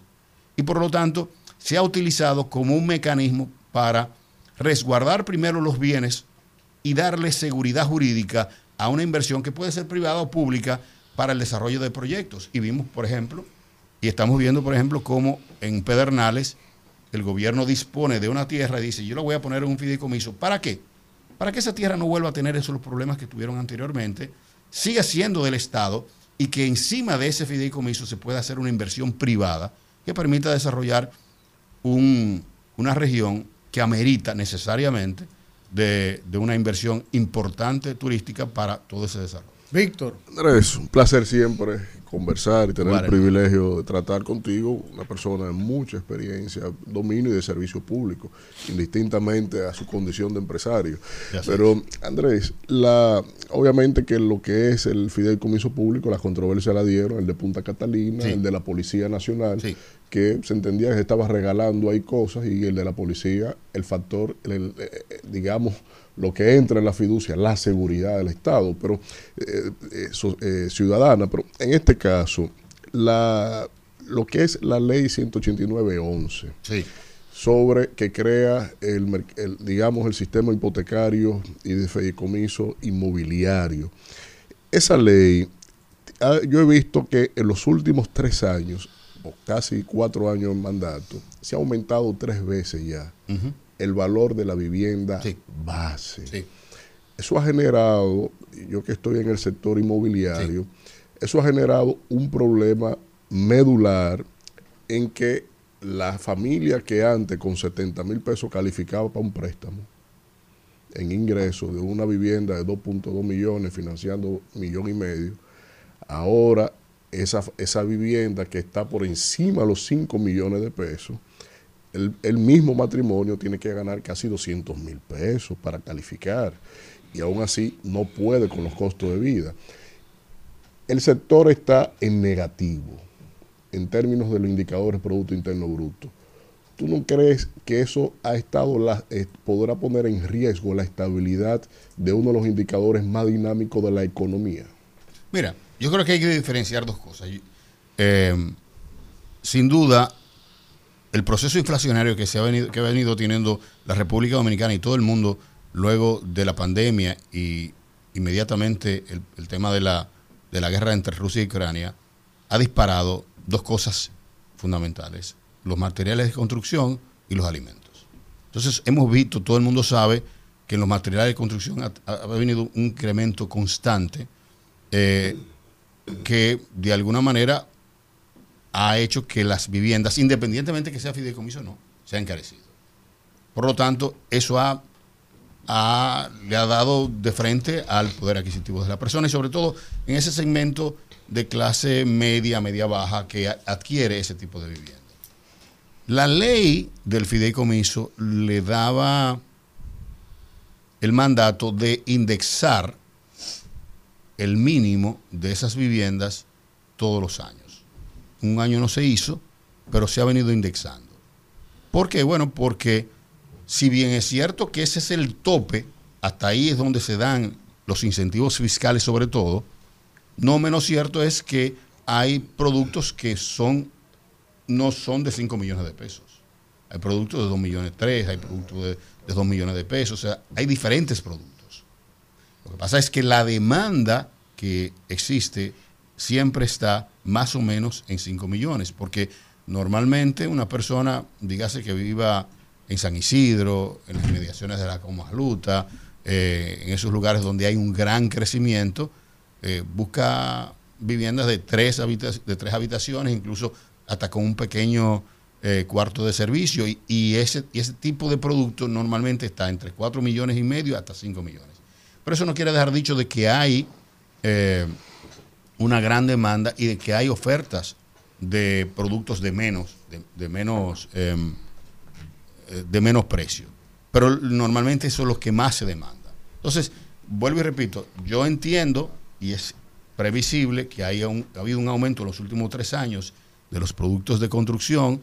Yo espero que eh, no siga esa escalada porque eso afecta eh, la inversión, pero eso no quiere dejar dicho de que haya que indexar normalmente el tope porque la inflación se, se está llevando eso, ese, tope. Y lo que se quiere es que haya un rango mucho mayor para que esos beneficios que le da la ley, que tú sabes bien claro, porque trabajas en ese, en ese caso, que por ejemplo los impuestos a la transferencia no se cobran, eh, no tiene, se le da el, lo que es el bono ITEVIS, se le devuelve mediante al, a un mecanismo de impuestos internos lo que se gastó en ITEVIS y hay una serie de bonos que se le dan. Después de ahí, de 5 millones en adelante, entonces no tiene esos, esos beneficios. ¿no? Entonces yo creo que, que- que eso, eso ha pasado, que más que el tema de la indexación de la ley, la adecuación, la, la inflación ha golpeado bastante a lo, lo que tiene que ver con, lo- con los, eh, los materiales de construcción, que en muchos de los casos son importados. Bien. Profesor, realmente aquí ha habido cátedra en la mañana de hoy. Aquí se ha hecho un ejercicio de enseñanza, aprendizaje ¿Qué tú esperabas? fuera de serie. Esto ha sido una entrega didáctica y con una persona que tiene un dominio, una pedagogía para la enseñanza fuera de serie. Andresito es brillante. Gracias, hermano. A- que quiero decirle a quienes nos escuchan que estamos aquí eh, con un hombre que tiene una biblioteca de música Ah, sí. fuera de Sí, serie, un hombre que le gusta sí. la Esa es mi pa- música. esa es mi pasión. Esa es la pasión de Andresito. Andresito. Trabajó el documental sí. De, De Johnny Pacheco. De Johnny de Pacheco. Johnny Pacheco. Sí, sí, sí. Fuera de serie, Andresito. Andresito, como hemos eh, hecho en esta mañana un ejercicio de enseñanza-aprendizaje sobre un tema que muchas personas tenían la inquietud, han tenido la inquietud de tener el conocimiento del mismo. Ya hablamos de lo que representa el fideicomiso como contrato, como figura jurídica. Ahora bien, para que la gente siga donde no se escucha ahora, es decir, que tú le expongas y pudiera poner un ejemplo también de la función ya de la fiduciaria. Es decir, eh, eh, se parece a un banco, se parece a una administradora de fondo, ya después de establecido eh, el contrato entre las partes con los intereses en comunes, Sí. el que puso la tierra, el que va a construir, el que prestó el dinero, que tú pudieras también explicarle, Andresito, ya la función tangible y poner un ejemplo de uno de esos casos en lo que ustedes como fiduciaria van reserva eh, están interviniendo para que la gente lo dijera. Andresito. Muy bien. Vamos.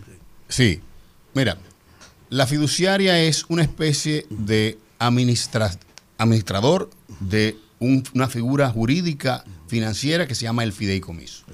Correcto. Hay diferentes fiduciarias, ¿no? Eh, Por ejemplo, ya tenemos el, el fideicomiso de Ciudad Juan Bo. tenemos exactamente. ¿Qué hace la fiduciaria? La fiduciaria lo primero que recibe el mandato de cualquier contrato y cualquier operación de pago, quien firma es el gestor fiduciario, que en este caso normalmente es el gerente general o el vicepresidente de la fiduciaria. Ese gestor fiduciario tiene la responsabilidad, repito, de penalidad tanto civil y penal, valga la redundancia, de administrar bien esos casos. En cualquier caso que no lo haga bien, tanto dentro del derecho eh, civil y comercial privado, como del derecho administrativo público, cualquier caso, esa persona puede ser, em, puede tener hasta 10 años de cárcel. Es pasible de eso. Correctamente. Pero además, el fide- las fiduciarias están reguladas por el sistema financiero. Por lo tanto, quien regula y constantemente hace auditorías para mantener los niveles de riesgo es eh, la superintendencia de bancos, como decía anteriormente. Nosotros también pertenecemos al sistema de valores, por lo tanto, la super de valores nos regula y la Dirección General de Impuestos Internos. Entonces, ¿qué es lo que hace la fiduciaria? La fiduciaria recibe los bienes del fideicomiso. Imaginémonos que tú tienes un negocio. Ese negocio tiene unos ingresos. Imaginémonos que tú tienes un negocio de restaurante o una clínica. Entonces tú tienes una clínica y esa clínica tiene una serie de ingresos que pueden ser previsibles. Dígase que tienes unos, eh, unos ingresos vía el sistema de riesgo de salud y se sabe cuánto tú ganas. Pero tú quieres hacer una inversión, ¿no? Eh, una remodelación, hacer más pisos, y va a la al banco y el y va a buscar un préstamo. Y el banco dice, bueno, como tú tienes este dinero, vamos a hacer un fideicomiso para recibir esos ingresos y que los pagos de tarjeta de crédito o el contrato que se haga a través de la ARS, etcétera, le llegan a la fiduciaria y que mediante la fiduciaria otorgue lo que se le llama una garantía fiduciaria. Y el banco recibe esa garantía fiduciaria que siempre va a ser mucho más, menos riesgosa que un préstamo personal. Por lo tanto, la garantía fiduciaria le genera al cliente menores, menos- menores intereses. Ese dinero lo administra la fiduciaria. Ese dinero tiene que llegar necesariamente a la fiduciaria y tú no puedes disponer de ese dinero hasta que la fiduciaria no le pague los compromisos que tiene con el banco. Por lo tanto, garantiza que ese, es, esos flujos entren ahí. Pero también garantiza, como decían al principio, en el caso de una construcción, que el dinero que le entra mediante a los abonos o a los adelantos de las personas que están comprando o adquiriendo una vivienda, ese dinero se resguarde. O sea, que el, el que está haciendo eso tenga que hacer única y exclusivamente en base a las ubicaciones. Es un administrador de ese contrato que se llama el fideicomiso. Eso lo hace la fiduciaria y garantiza a todas las partes que se haga de esa manera. Israel. André, un gusto, tú sabes. Gracias, eh, hermano. El respeto profesional que te tengo. Mira, yo, yo, yo, yo, no, Andrés. yo, yo no voy a hablar don de- Andrés, don Andrés. de- del tema relacionado con, con, con el fideicomiso, pues eh, los números que, que se publican todos los años hablan de tu, de tu gestión, de lo eficiente que ha sido. Gracias, hermano. Sin embargo, eh, esa eficiencia no necesariamente se ha traducido en que los ciudadanos dominicanos nos beneficiemos de ella de manera directa al respecto de esos resultados, los beneficios acumulados que tiene la fiduciaria Banreservas. Y te lo digo porque viendo los números de ustedes, ustedes tienen utilidades acumuladas por 4.900 millones de pesos. Y resulta que en el año 2021 el Banco de Reserva capital- capitalizó casi 40 mil millones de pesos, teniendo República Dominicana un déficit que para ese momento era de casi 300 mil millones de pesos. Cosa que desde mi punto de vista yo hubiese preferido amortizarlo a la deuda. ¿Qué dicen los estatutos de la fiduciaria Banreserva al respecto de la distribución de ese dividendo? Porque si fuera privada totalmente, eh, hace rato que no hubiésemos distribuido una proporción. Sí, mira, lo primero es que hay que un poco poner en contexto eh, el tema. La fiduciaria Reservas no es del grupo Reservas porque Reservas hasta hoy no es un grupo financiero. Recientemente vimos que se aprobó la nueva ley que adecúa el Banco de Reservas a la banca múltiple. Lo que nosotros somos es parte de la familia Reservas porque el Banco de Reservas tiene la tenedora Reservas que a su vez es la dueña, el holding de los diferentes filiales. Y eso nosotros lo que hacemos es pagar la inversión que en un momento determinado la fiduciaria reserva fue subsidiaria. Ya no, ya somos filiales, ya tenemos eh, capacidad propia. Y estamos pagando esos préstamos que se hicieron. Eso entra luego al consolidado del Banco de Reservas. Y eso es parte, como sabe bien la ley, de que el Banco de Reserva paga al Tesoro Nacional vía Hacienda los beneficios de eso, hasta un 70%. Eso se paga. Eso, eso es parte de los ingresos. Si tú te pones a ver el presupuesto nacional, va a haber una partida de los beneficios acumulados. En este año eh, pasado, el Banco de Reserva, todo el grupo del Banco de Reserva, superó los 22.500 millones de pesos de, de Pero el pueblo no recibió ninguno de esos. Claro que sí. Si tú te pones a ver la ley, si tú te pones a ver la ley, hasta un 30% puede ser reinvertido en el banco. Lo otro va al, al, al Ni- Tesoro ni, Nacional. ni uno, mi hermano. Sí, ahí, ahí está. Pero ¿No están en el presupuesto-? Claro que está en el presupuesto. Eso es lo que él te está diciendo. Eso es lo que tú estás diciendo. Lo que Lo que pasa es que no se ve como el presupuesto, sino se ve como los ingresos que tienen. Acumulados. Y por ejemplo, si tú te pones a ver, No, no, no, no, espérense, espérense, espérense, espérense, espérense. Hay una partida que es tesorería, que es por donde entran los cuartos al Estado Dominicano por concepto de la distribución de dividendos de las empresas donde tiene participación. El Banco de Reserva no ha dado un peso de eso. sí, claro. Eso, eso implica que ahí están los de reserva. Se supone que de... No, que no están ahí, mi hermana, porque la- yo, yo la, la tengo y, aquí. y la tú, ley. y tú encuentras lo de Eje Jaina. Eh, No, sí, depende de la situación. Yo estoy hablando de, estamos hablando Por de ejemplo, FP Reserva. Eh, pero Eje Jaina, por Y- ejemplo, y- y de- del de- banco, de-. Jaina, por ejemplo, dejó 150 millones de dólares y no aparece ahí. Y es Punta parte también. Catalina. Punta Catalina que dejó casi 200 millones de dólares. Lo que pasa es que si los cuartos se quedan en utilidades no distribuidas, el ciudadano no No, disfruta es que- de ellos. no, Andrés. es, que lo, es que por ley que lo tiene que hacer. Si no lo, si no lo distribuye, tiene un problema de ley. ¿Y qué tú Solo- quieres? Que lo repartan individualmente? Claro que sí, que no que lo repartan, que lo repartan a través del presupuesto, a través del presupuesto. Te, te lo digo, Andrés, de verdad, y no con ánimo de denostar, ni No, no, mucho es que- menos. es Es, que lo- porque el Banco de Reserva, en una situación difícil, los miembros del Consejo se hicieron aprobar una ley para que en vez de que ese 70% que tú brillantemente estás explicando, lo distribuyeran, lo, lo consideraran en el presupuesto, todo lo contrario, lo capitalizaran en el banco. Vamos Esa es la Kimberly. pregunta, ¿entiendes? Kimberly. Gracias, Elvin. La verdad es que eh, qué bueno tenerlo por aquí. Ha dado una cátedra a los ciudadanos, sobre todo en esta gestión de Luis Abinader que tanto se ha hablado de los fideicomisos. Miren, para que la gente entienda un poquito, si un ciudadano común y corriente, ¿verdad? Porque usted bien ha hablado de los fideicomisos público-privado y tal, quiere hacer un fideicomiso, quiere que le administren su fideicomiso, cuáles son los pasos que debe dar, eh, normalmente cuál es el costo, porque me imagino que ustedes Sí, tienen que claro. tener la información para que los ciudadanos sepan y puedan tener acceso a esta herramienta, porque cuando se habla de fideicomiso la gente cree que es una cosa de la NASA. Ay, seguro hay que Así hacer 10 mil cosas para poder estar... que los hijos míos no desbaraten lo que yo voy a dejar. Voy a dejar Exactamente. un fideicomiso. Eh, Sí, por ejemplo, qué sé yo, una un matrimonio que terminó y, y- y- y lo que quedó para los hijos lo quieren poner en un fideicomiso, Muy eso bien. se da mucho. Explíquele algo ahí al pueblo para que el pueblo entienda pueblo. cómo Sí. usar esta herramienta.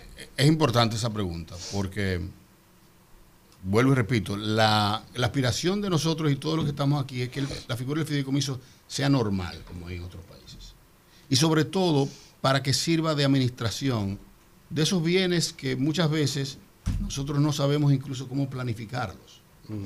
De hecho, eh, nace, y, y- y me excusa que haga quizás una anécdota de, de cómo nace, y es una de las teorías de cómo nace la figura del fideicomiso.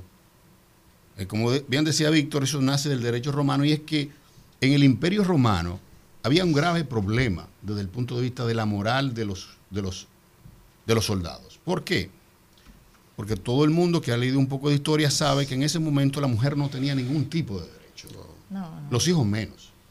¿Y qué había? Había una suerte de boicot de esos soldados que no querían irse a las batallas.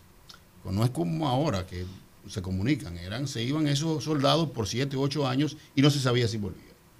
Había un boicot porque ¿qué resulta? Que esas personas cuando se iban, su casa, su finca, su gallina, esto que lo otro, se lo dejaban a un vecino y el vecino lo engañaba.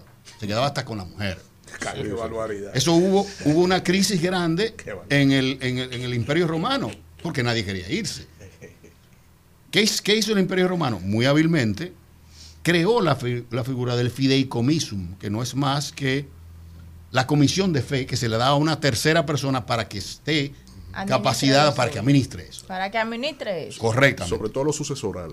Correcto. Entonces, esa persona decía, yo me tengo que ir, yo te voy a dejar a ti, y todo el mundo sabe, lo voy a escribir, que tú tienes el mandato de administrarme esa finca, no ponerle la mano a la mujer mía. Eh, eh, si me pasa algo, a mi hijo le va a pas- le, le pasa la- esta gallina, etcétera. Estoy haciendo la analogía Sí. para que la gente lo Sí, sí, sí. Entonces, ¿qué, qué resulta? Eso se institucionalizó en el Imperio Romano. ¿Cuál Y- era la comisión y cuánto es ahora? Más o menos que se Entonces, establece ¿qué resulta? Ahora mismo, usted puede ir a la fiduciaria y establecer un fideicomiso desde lo sucesoral, cualquier tipo de fideicomiso, y normalmente la comisión va de administración en cuanto a los activos de 1.5 a 1.5, dependiendo del fideicomiso que es. ¿Mensual o anual? No, no, eso en base a los activos que usted. Sí. Por ejemplo, si usted agarra y dice, eh, yo soy una persona, vamos a poner un cualquier nombre, que, que, eh, que los Vicini quieran hacer un fideicomiso. Claramente no es el mismo porcentaje porque estamos hablando de una gran cantidad. Pero es en base a los activos que se negocian. Entonces, eh, mientras más activos hay, más riesgos hay. Pero también, mientras más operaciones hay, también más riesgo. Por lo tanto, no hay una comisión específica, porque es cada fideicomiso es un caso muy particular. El fideicomiso que se hace eh, en el caso de la familia de Kimberly, por ejemplo, no, no es igual que el fideicomiso que se hace en la familia de, de una, de un- de- De nosotros los de la cruz, los ricos de Yaguate. La familia.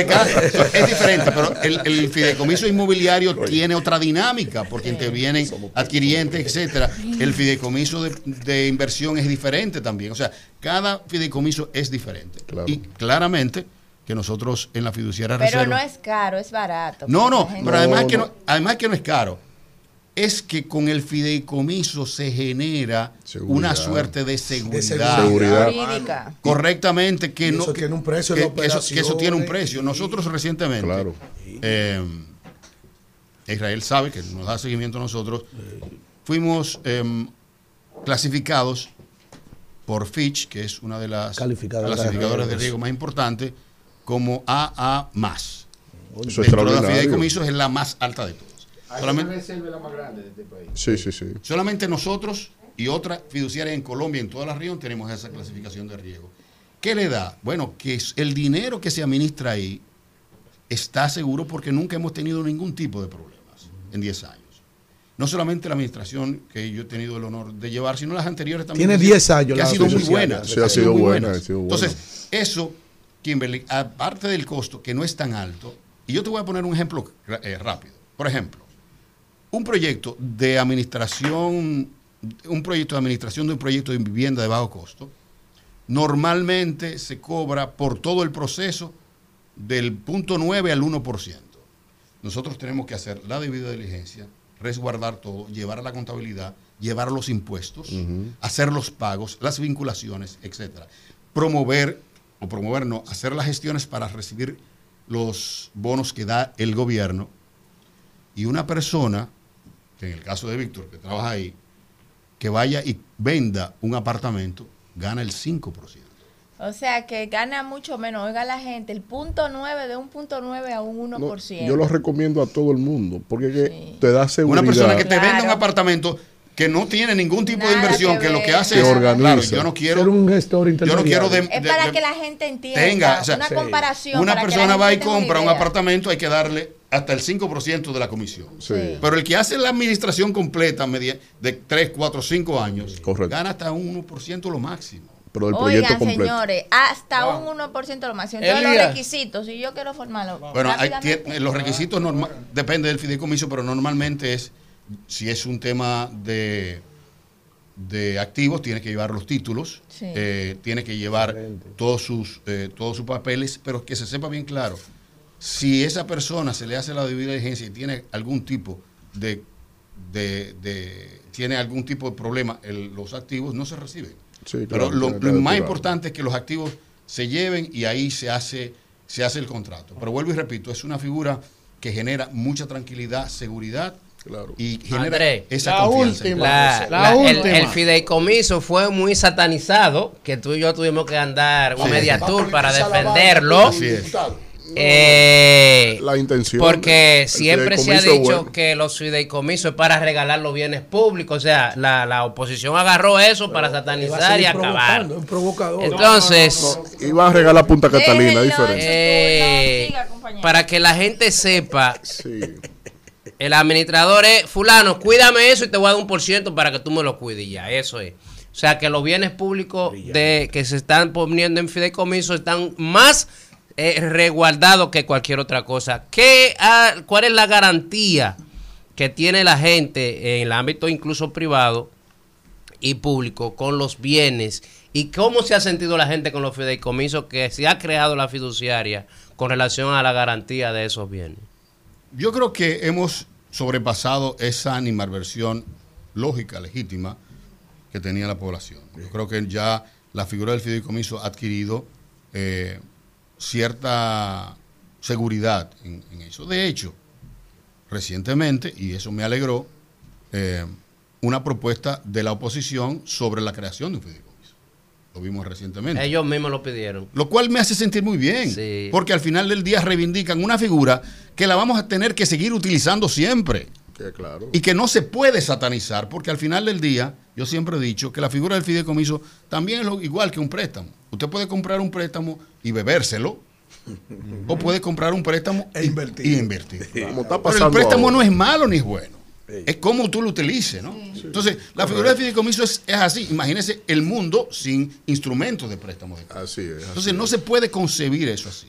Yo creo que el, el trabajo que se ha hecho, eh, no solamente nosotros, sino a través del- del- de todas las fiduciarias, ha reivindicado de alguna manera, pero también tenemos que hacer de alguna manera una mea culpa a todo el, el- el sistema político porque no se no se explicó de la manera de la manera correcta. Y yo creo Como se está haciendo este ejercicio en la mañana pero eh, lo- a ver la oposición proponiendo una solución de fideicomiso para una solución de política pública, yo lo veo muy bien y yo creo que es algo que nos reivindica a todos, sobre todo a ti, que, que quiero eh, reconocer que cuando estábamos en pleno de los ataques del, fideicomiso eh, de Punta Catalina y de, y de Pedernales, salimos en defensa de eso y explicamos, y cuando se le explica a las personas, pero no hay mejor explicación que cuando pasa el tiempo y hay mucho más confianza de que las cosas que se están haciendo ahí eh, se están haciendo de cara, eh, de cara al sol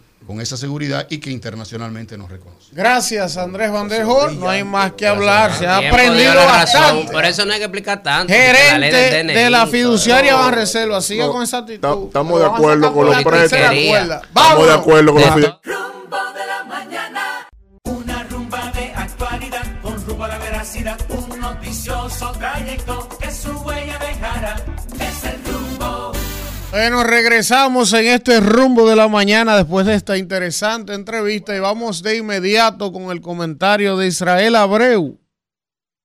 Aquí, ¿quién no quisiera que en República Dominicana de manera real y efectiva se resuelva el problema eléctrico?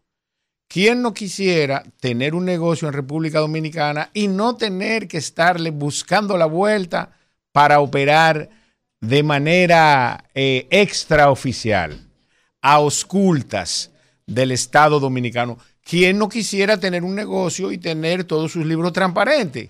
¿Quién no quisiera tener una empresa y que la misma sea productiva, que sea eficiente y que sean los costos más económicos, ¿verdad? En sentido general, por el efecto inclusive de la libre competencia.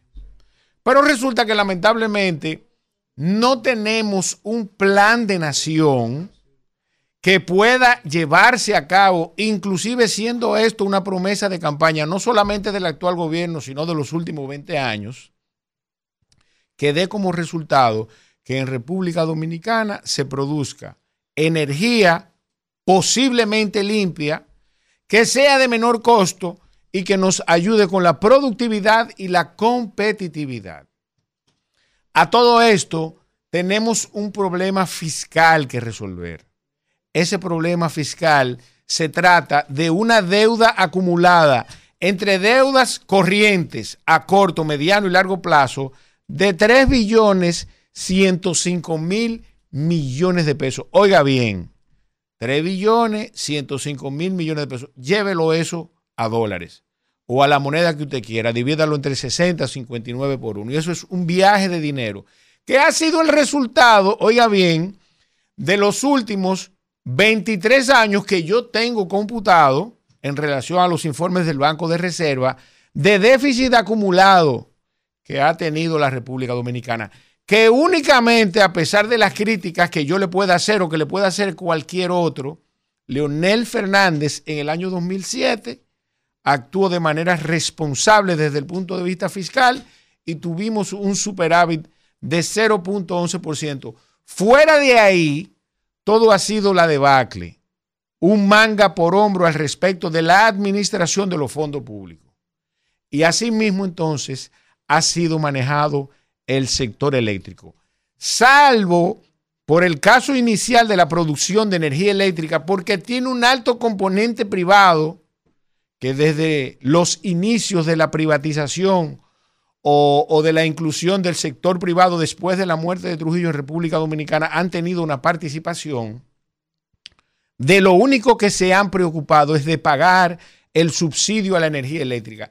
Yo no sé qué es lo que hay, qué es lo que hay detrás de esos subsidios, pero al decir de muchos expertos en materia de energía eléctrica, lo que hay es una funda de dinero que viene como cashback para atrás de los políticos que en alguna medida financian mes tras mes ese déficit eléctrico que en República Dominicana tenemos. Oigan bien, todo el mundo ha prometido resolver ese problema. Al final se sientan con los generadores y terminan llevando ese dinero todos los meses a través de transferencia corriente, que yo creo que no necesitan ni proveedores del Estado para cobrar esos cuartos. Cuando viene a ver, existe la posibilidad que ni, que ni aquí se lo depositen esos cuartos a la distribuidora eléctrica.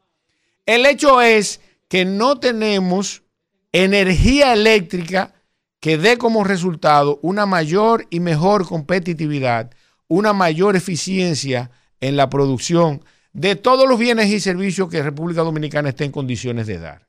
Ahora, ya sabemos el problema.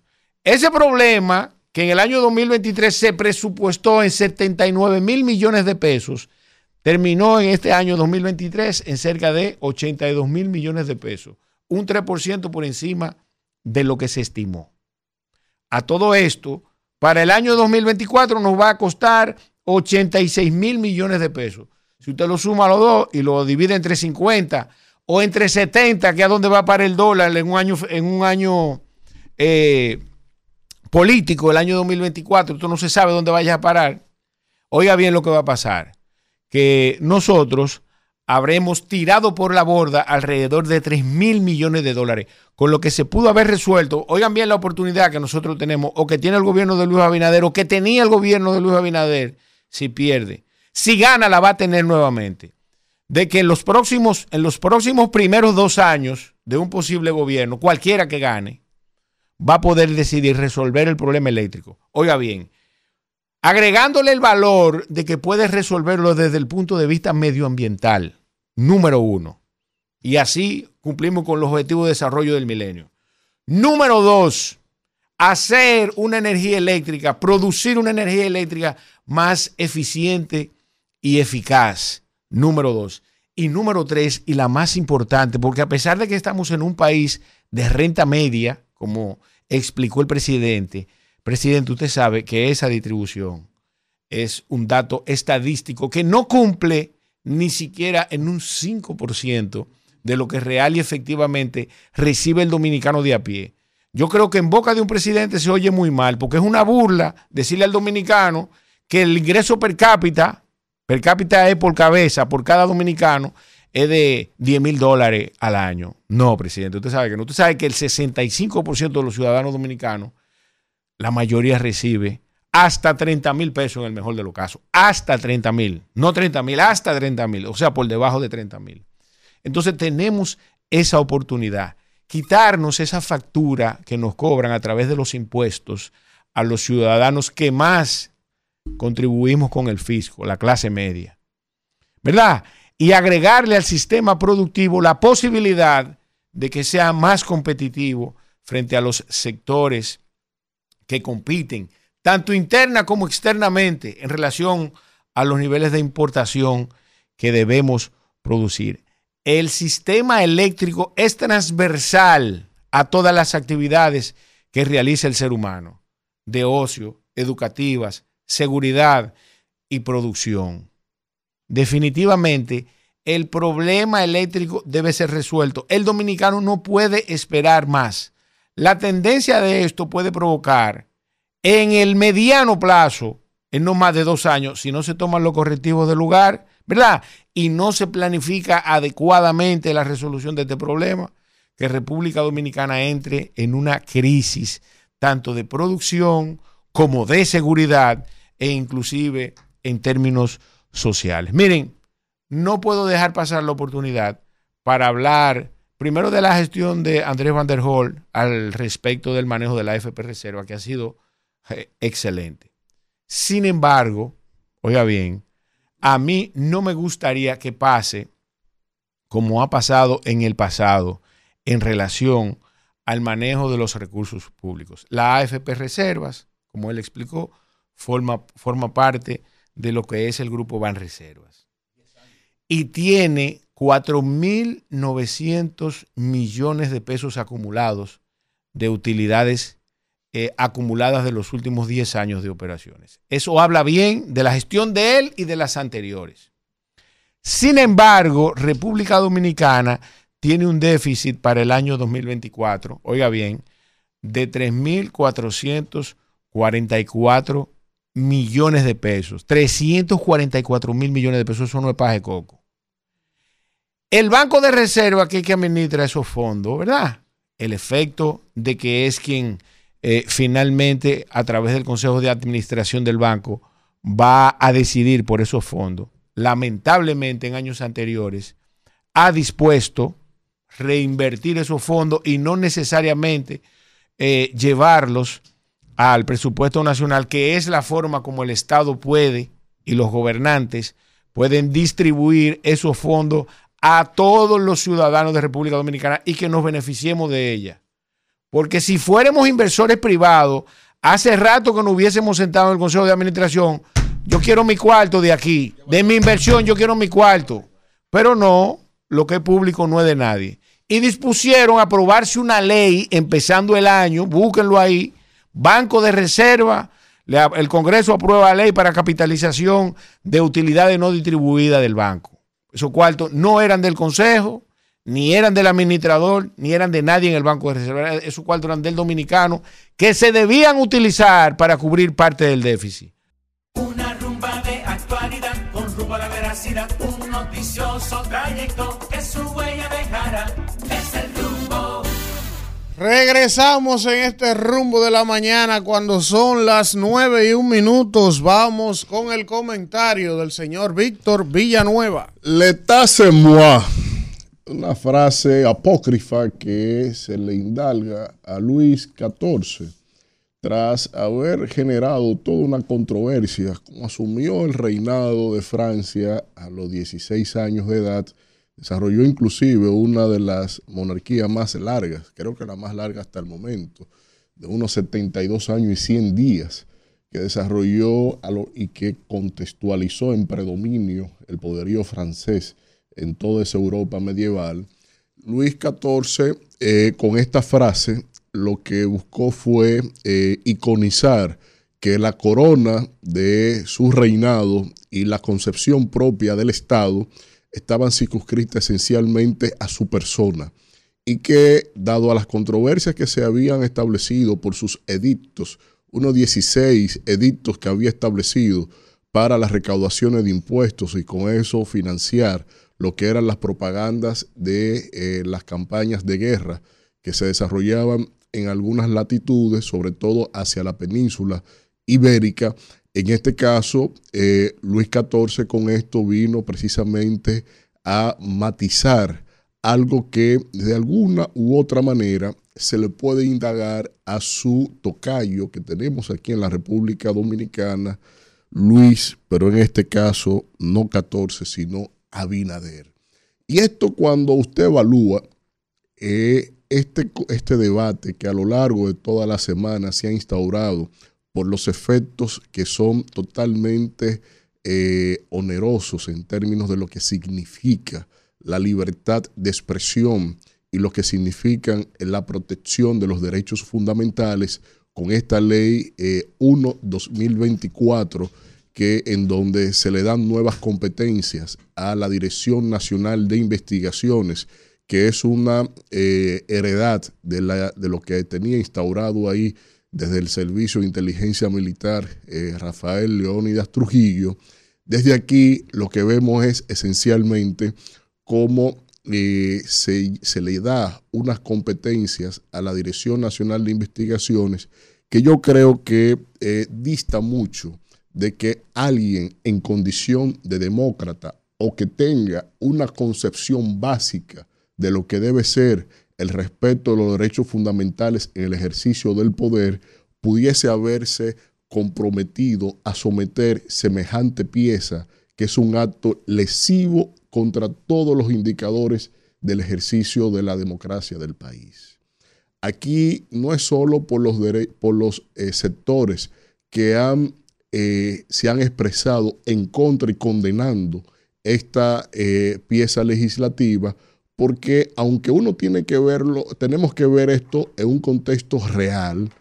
La ley que anterior que sustentaba la Dirección Nacional de Investigaciones es un trapo de ley, era un trapo de, ley, era una ley prácticamente inextensa, eh, tenía apenas una, dos o tres páginas y que eso obviamente no daba garantía a nada. Y que en la evolución de la tecnología, en la evolución de la sociedad, está claro que eh, el Estado dominicano tiene que tener una entidad que tenga las fortalezas para poder mantener el, el interés común, la seguridad pública y las informaciones del lugar para que el Estado pueda funcionar y resguardar el interés, insisto, común. De eso no nos vamos a orientar en este comentario, todo lo contrario. Hay que fomentar que el Estado tenga los mejores mecanismos de inteligencia para reservar la integridad del Estado siempre y cuando se valore en su, en su justa dimensión en lo que debe ser un Estado que se doblegue ante la evolución de los derechos fundamentales. Pero cuando usted toma una ley que primero es ajena a la agenda de esta propia administración, que es un recetario resultante de esas combinaciones de normas que vienen impuestas por los intereses de los Estados Unidos y que aunque esto grafica nueva vez cómo este gobierno se doblega, se baja los pantalones ante los intereses geopolíticos de los Estados Unidos que le interesa ese predominio de información, como ya lo tienen desde la entidad crediticia mediante la ley de lavado de activos y otras iniciativas que son netamente una, un recetario, un corolario de recetas en donde lo han impuesto al peso de la diplomacia y al peso de las condicionantes del financiamiento a través de las instituciones Bretton Woods y sobre todo en aquellas dinámicas que inciden sobre los tratados de libre comercio con los países que ellos tienen relaciones, pues obviamente que a nadie se le había ocurrido haber sometido semejante pieza ante, esta, eh, ante, ante el Congreso Nacional, porque esto no pasa por el sedazo de ningún tribunal que resguarde los derechos fundamentales de una nación. Pero igual, esto obviamente que en lo particular no me llama sorpresa.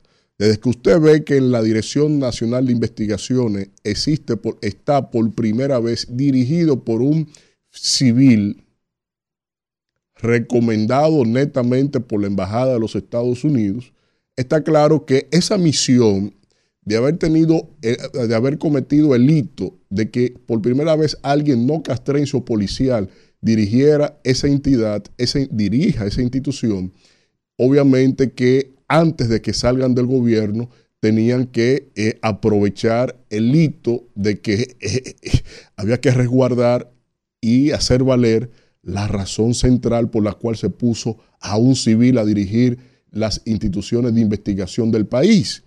Pero por otro lado, está el hecho de que a los efectos de esta norma, todos ahora, al igual que como lo establece la ley de lavado de activos, todos ahora somos chivatos. El secreto profesional ya ahí no existe.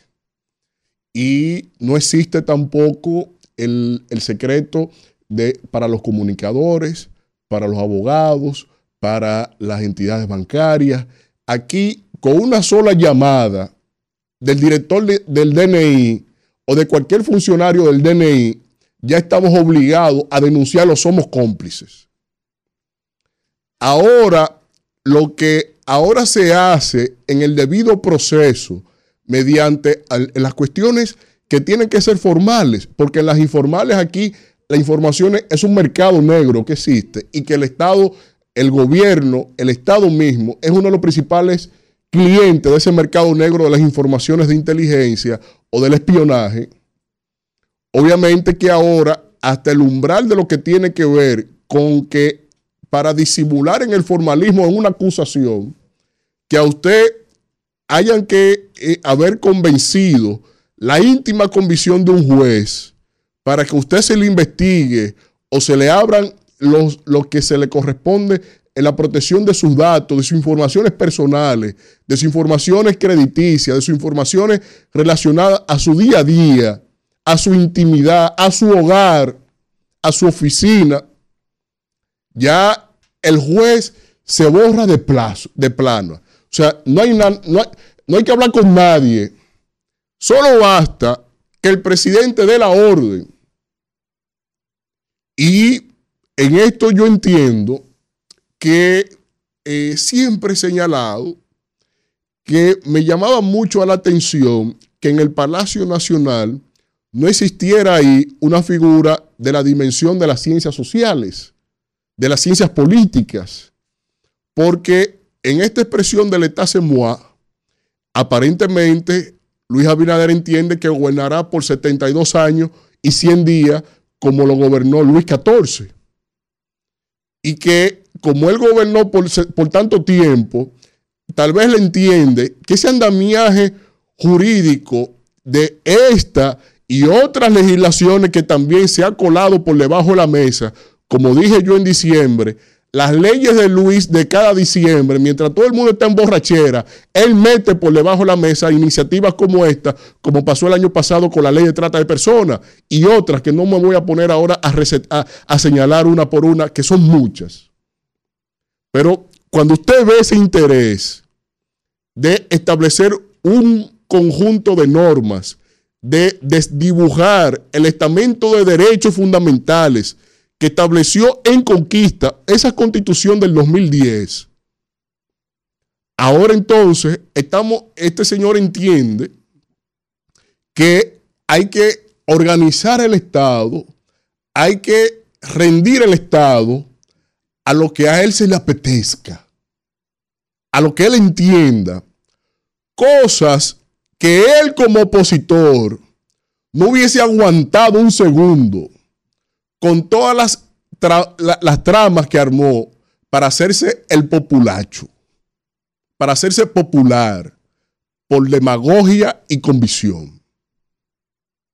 Entonces, ahora, él como mandatario, como también intentó sacar una ley en contra de las expresiones en redes sociales, si ustedes lo, quieren recordar,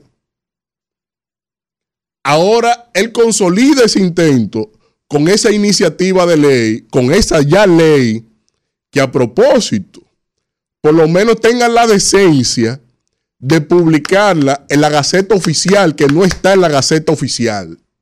Tengan la decencia de publicarla ahí, ¿O es que usted le da tanta vergüenza que ni siquiera entienden que pueden publicarla? Pero en este caso, tenemos una ley promulgada que es una columna a lo que es, a lo que podríamos establecer como un atropello aberrante a las libertades fundamentales de las personas y lo hace alguien que denunció todo, alguien que no, que no toleraba ningún tipo de atropello, señalamiento.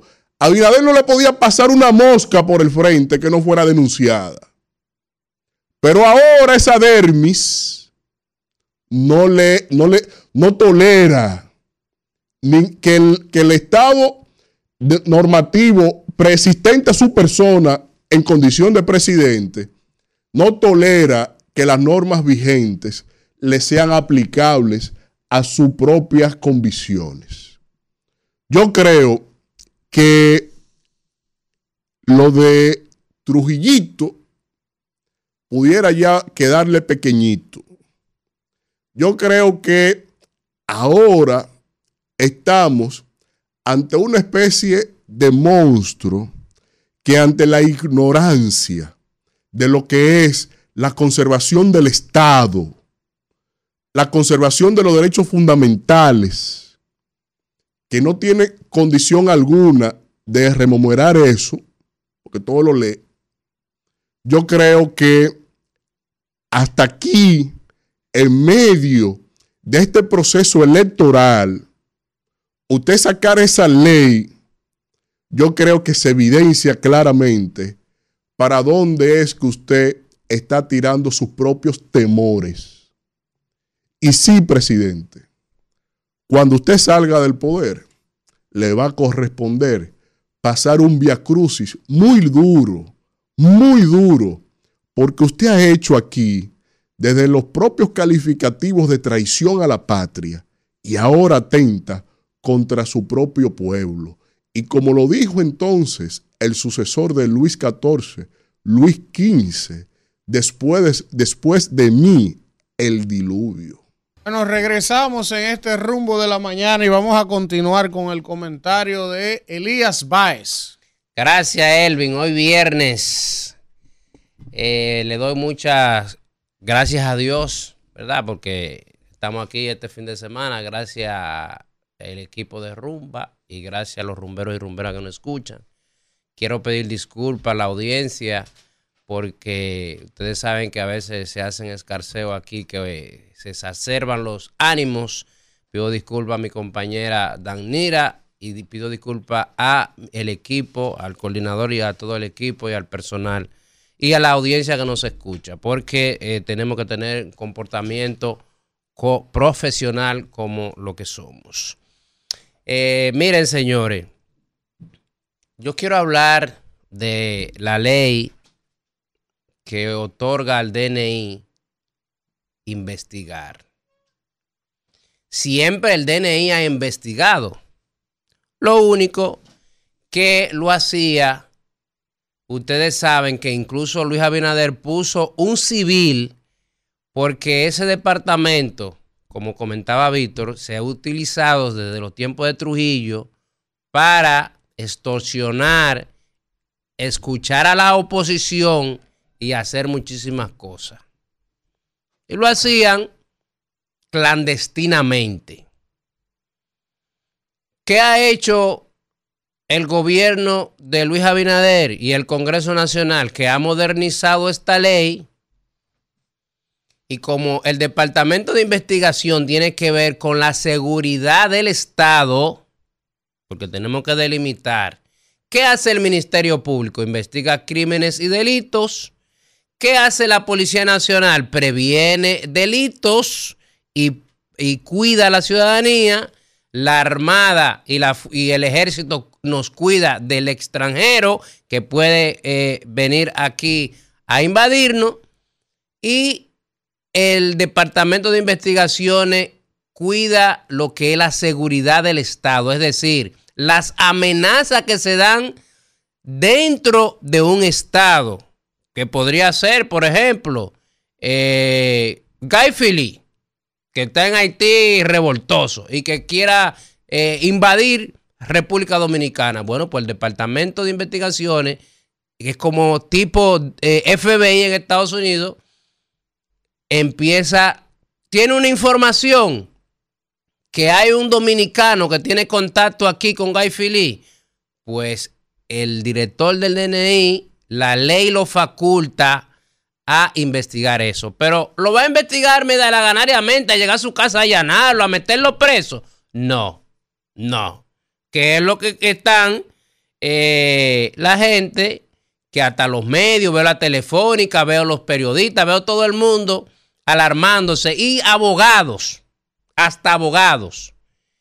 Que a mí me da pena porque aquí hay gente que repite lo que oye. Mira, la ley es mala porque se está violando el derecho a la intimidad. Entonces el otro le escucha, no va la ley y repite lo mismo. Y se hace eco. Pero ¿qué es lo que pasa con esta ley? Que esta ley toca muchos intereses. Porque ya el general que investigaba como le daba la gana ya no podrá. Porque aquí era, oiga, cómo que se hacía.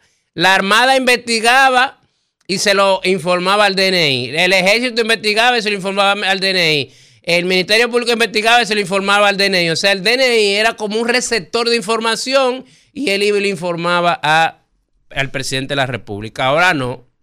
Ahora el DNI va a tener facultad de solicitarle a un juez, de solicitarle directamente a un juez, porque ahora es a través del Ministerio Público, pero ahora el DNI, el director, lo dice aquí, dice, respetando el derecho a intimidad que establece el artículo 44 de la Constitución y las leyes, dice, dice el artículo 11 de la ley. Es decir, respetando el derecho a intimidad y el honor. ¿Y cuál es ese derecho? Que tiene que ir ante un juez para que le autorice a que esa persona, quien sea que tenga la información, la otorgue. Pero se está haciendo un alarme porque, oiga lo que pasa aquí con el dominicano. El dominicano tiene que decir, el artículo 11 tiene que decir, y cuando vaya a solicitar la información, tiene que hacer una instancia dirigida al juez y firmada por el DNI que el juez la otorgue. Eso es lo que quiere que diga. Pero cuando el artículo dice que tiene que hacerse la solicitud de la información respetando la constitución y el derecho a la intimidad, es porque tiene que ser autorizado por un juez cualquier información que solicite el director del DNI. Cualquiera. Y yo quisiera que por favor no sigamos repitiendo lo que escuchamos, porque así como hicieron con la ley de fideicomiso una bulla, y ahora el tiempo demostró que no es así, hicieron una bulla con el contrato de Aurodón y el tiempo dirá que no es así, que es en beneficio del país, ah, quieren hacer una bulla con la ley del DNI. Usted dirá, bueno, Elías, pero están los medios, está la telefónica. Lo que pasa es que son intereses. Son intereses de investigación y eh, la telefónica no quiere que un director del DNI vaya y le solicite una información con relación a un tipo que está eh, atentando contra el Estado. Bueno, pero él lo va a hacer con una orden de un juez y así como lo hace el Ministerio Público. Eso así. Si él te lleva una orden de un juez, tú no tienes problema con eso. El- los medios de comunicación también. Si te llevan una orden de un juez, tú no tienes problema con eso, porque cuando el fiscal lo hace, tú se lo das con la orden de un juez, incluso con la solicitud, porque cuando fuimos fiscal, nosotros tenemos la facultad de solicitar información sin la orden de un juez, incluso. eh, dime estas llamadas que la hizo fulano, a qué hora fue y a nombre de quién está. Y las telefónicas lo dan a solicitud del Ministerio Público, que tiene la facultad también de investigar. Y ahora lo que se le dio la facultad al DNI es investigar los asuntos que tengan que ver con seguridad del Estado. Y no es verdad que se va a violar el derecho a la intimidad. Y ahora sí hará mejor porque ahora será transparente. Antes que lo hacía, que utilizaban el DNI para escuchar a los políticos. Si, si el político tenía una querida, la seguían, lo chequeaban al hotel, iban y le torsionaban. Mira, si tú no te retratas de esto, me tienes que dar tanto. Para eso lo usaban, ahora no, porque ahora hay con la ley. Eso por ese punto. Por otro lado, yo quiero hacerle un llamado a las autoridades de medio ambiente.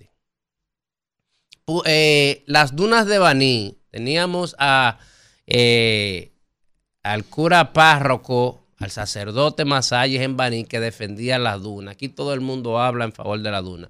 Y yo veo que otra vez está saliendo en los periódicos de que se están construyendo casuchas en las dunas de Baní. Yo me pregunto, ¿qué es lo que pasa con las dunas de Baní si no hay un encargado de medio ambiente que siempre esté ahí? Porque cuando uno va y paga la entrada de las dunas de Baní, hay policías y militares ahí. ¿Cómo que usted no se da cuenta que están haciendo casucha por allí, que están extrayendo arena por acá?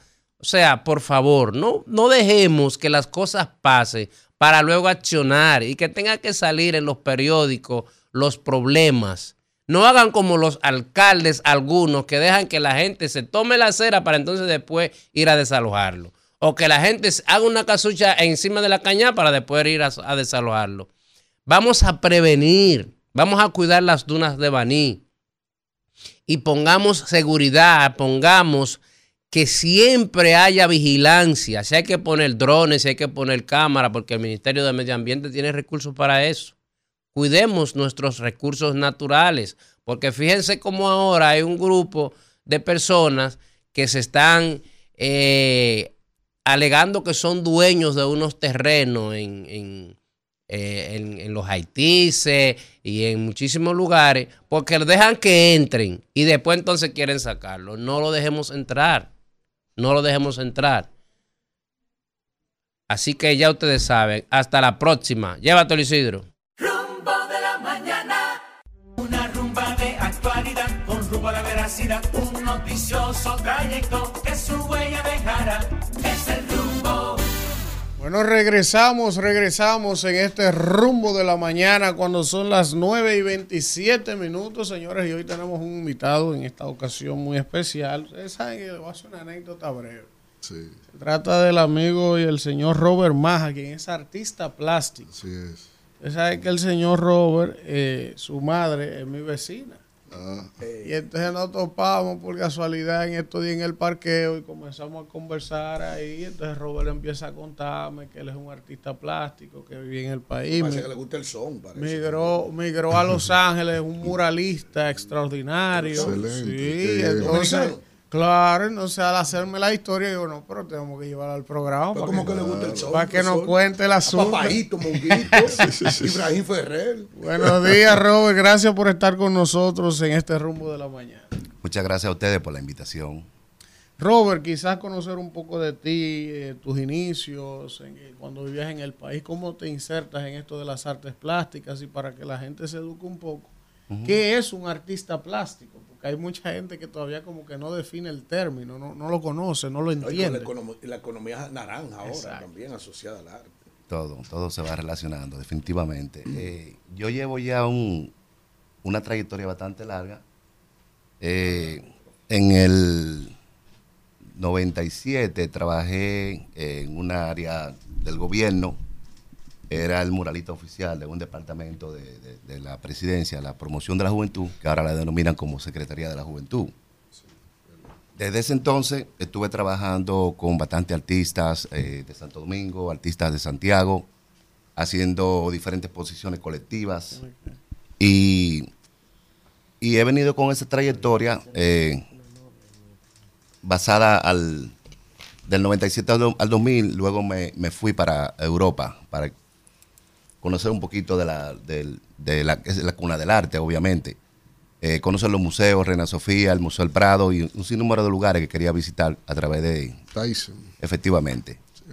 Y luego, en el 2005, eh, me desplacé a Estados Unidos.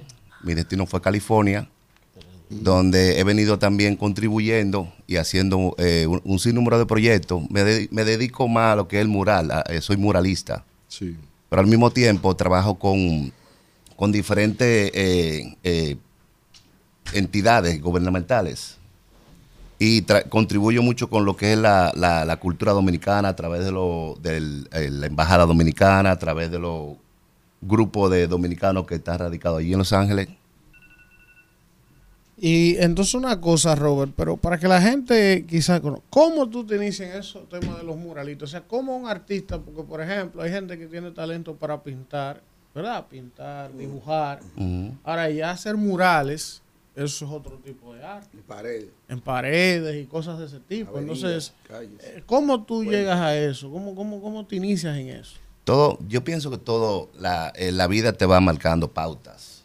A través del tiempo, con las experiencias que tú vas adquiriendo, tú vas, eh, hay como unos, ah, ah, vienen siendo como unos señales que te va dando la vida, de las cosas que, que realmente lo que tú estás buscando, como tú lo vas a, encont- lo vas a encontrar. A través del, tiempo que estuve trabajando con el tema de la, de la pintura en canvas y esas cosas. ¿Pintura? En canvas. ¿Qué es En- eso? En canvas. Canvas son es la tela que se utiliza para, eh, la base que se utiliza para hacer la obra. El pueblo de Galilea no sabe muchas cosas de esas. ¿Cómo así? Ok. Hay que explicarle al pueblo. Robert, y, y- Eso sí el pueblo de Galilea lo conoce porque es muy popular. Sí, sí, El sí. Canvas. Mire, Ahora- aquí le está hablando un representante exclusivo del pueblo de Galilea. Claudia, tú tienes imágenes. Ah, que el óleo, que sí o qué. Yo no sabía que Va- Canvas. Vamos a ir viendo parte de Canvas es un que sistema, una vaina hecho. para editar y vaina. Eso es lo que sabe el pueblo de Galilea ahora Ro- mismo. Robert, vamos a ver. Para mí el muralismo me fascina, me encanta. Pero ¿Usted, no, ¿Usted sabe pintar? no, no, no, no. Porque no. usted Ah, vamos gusta a apreciar. pero, vamos a escuchar, pero lo vamos a aprecio. escuchar. El encargo, y el, a Voy a diferencia. tener que empezar a subir con mi pistola aquí. a partir de hoy. Qué me cansado ya. Usted fue calmó Vamos, este equipo, vamos. ahora se queja.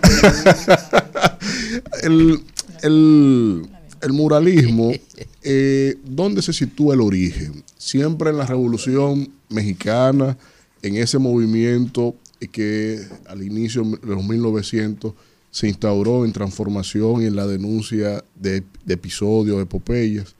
Y si de América, Diego Rivera es el más grande. De América. De Eh, América. claro. Hay, hay, hay una historia bastante grande, grande basada a lo que... el- Diego Rivera es un- un- No, no, fue un no, ícono de, de las artes, claro. Sí, sí, sí. Pero eh, nos vamos a Europa. Diego y Frida. Y Frida Caro, claro. El gran amor de Frida Kahlo. Así es. Diego.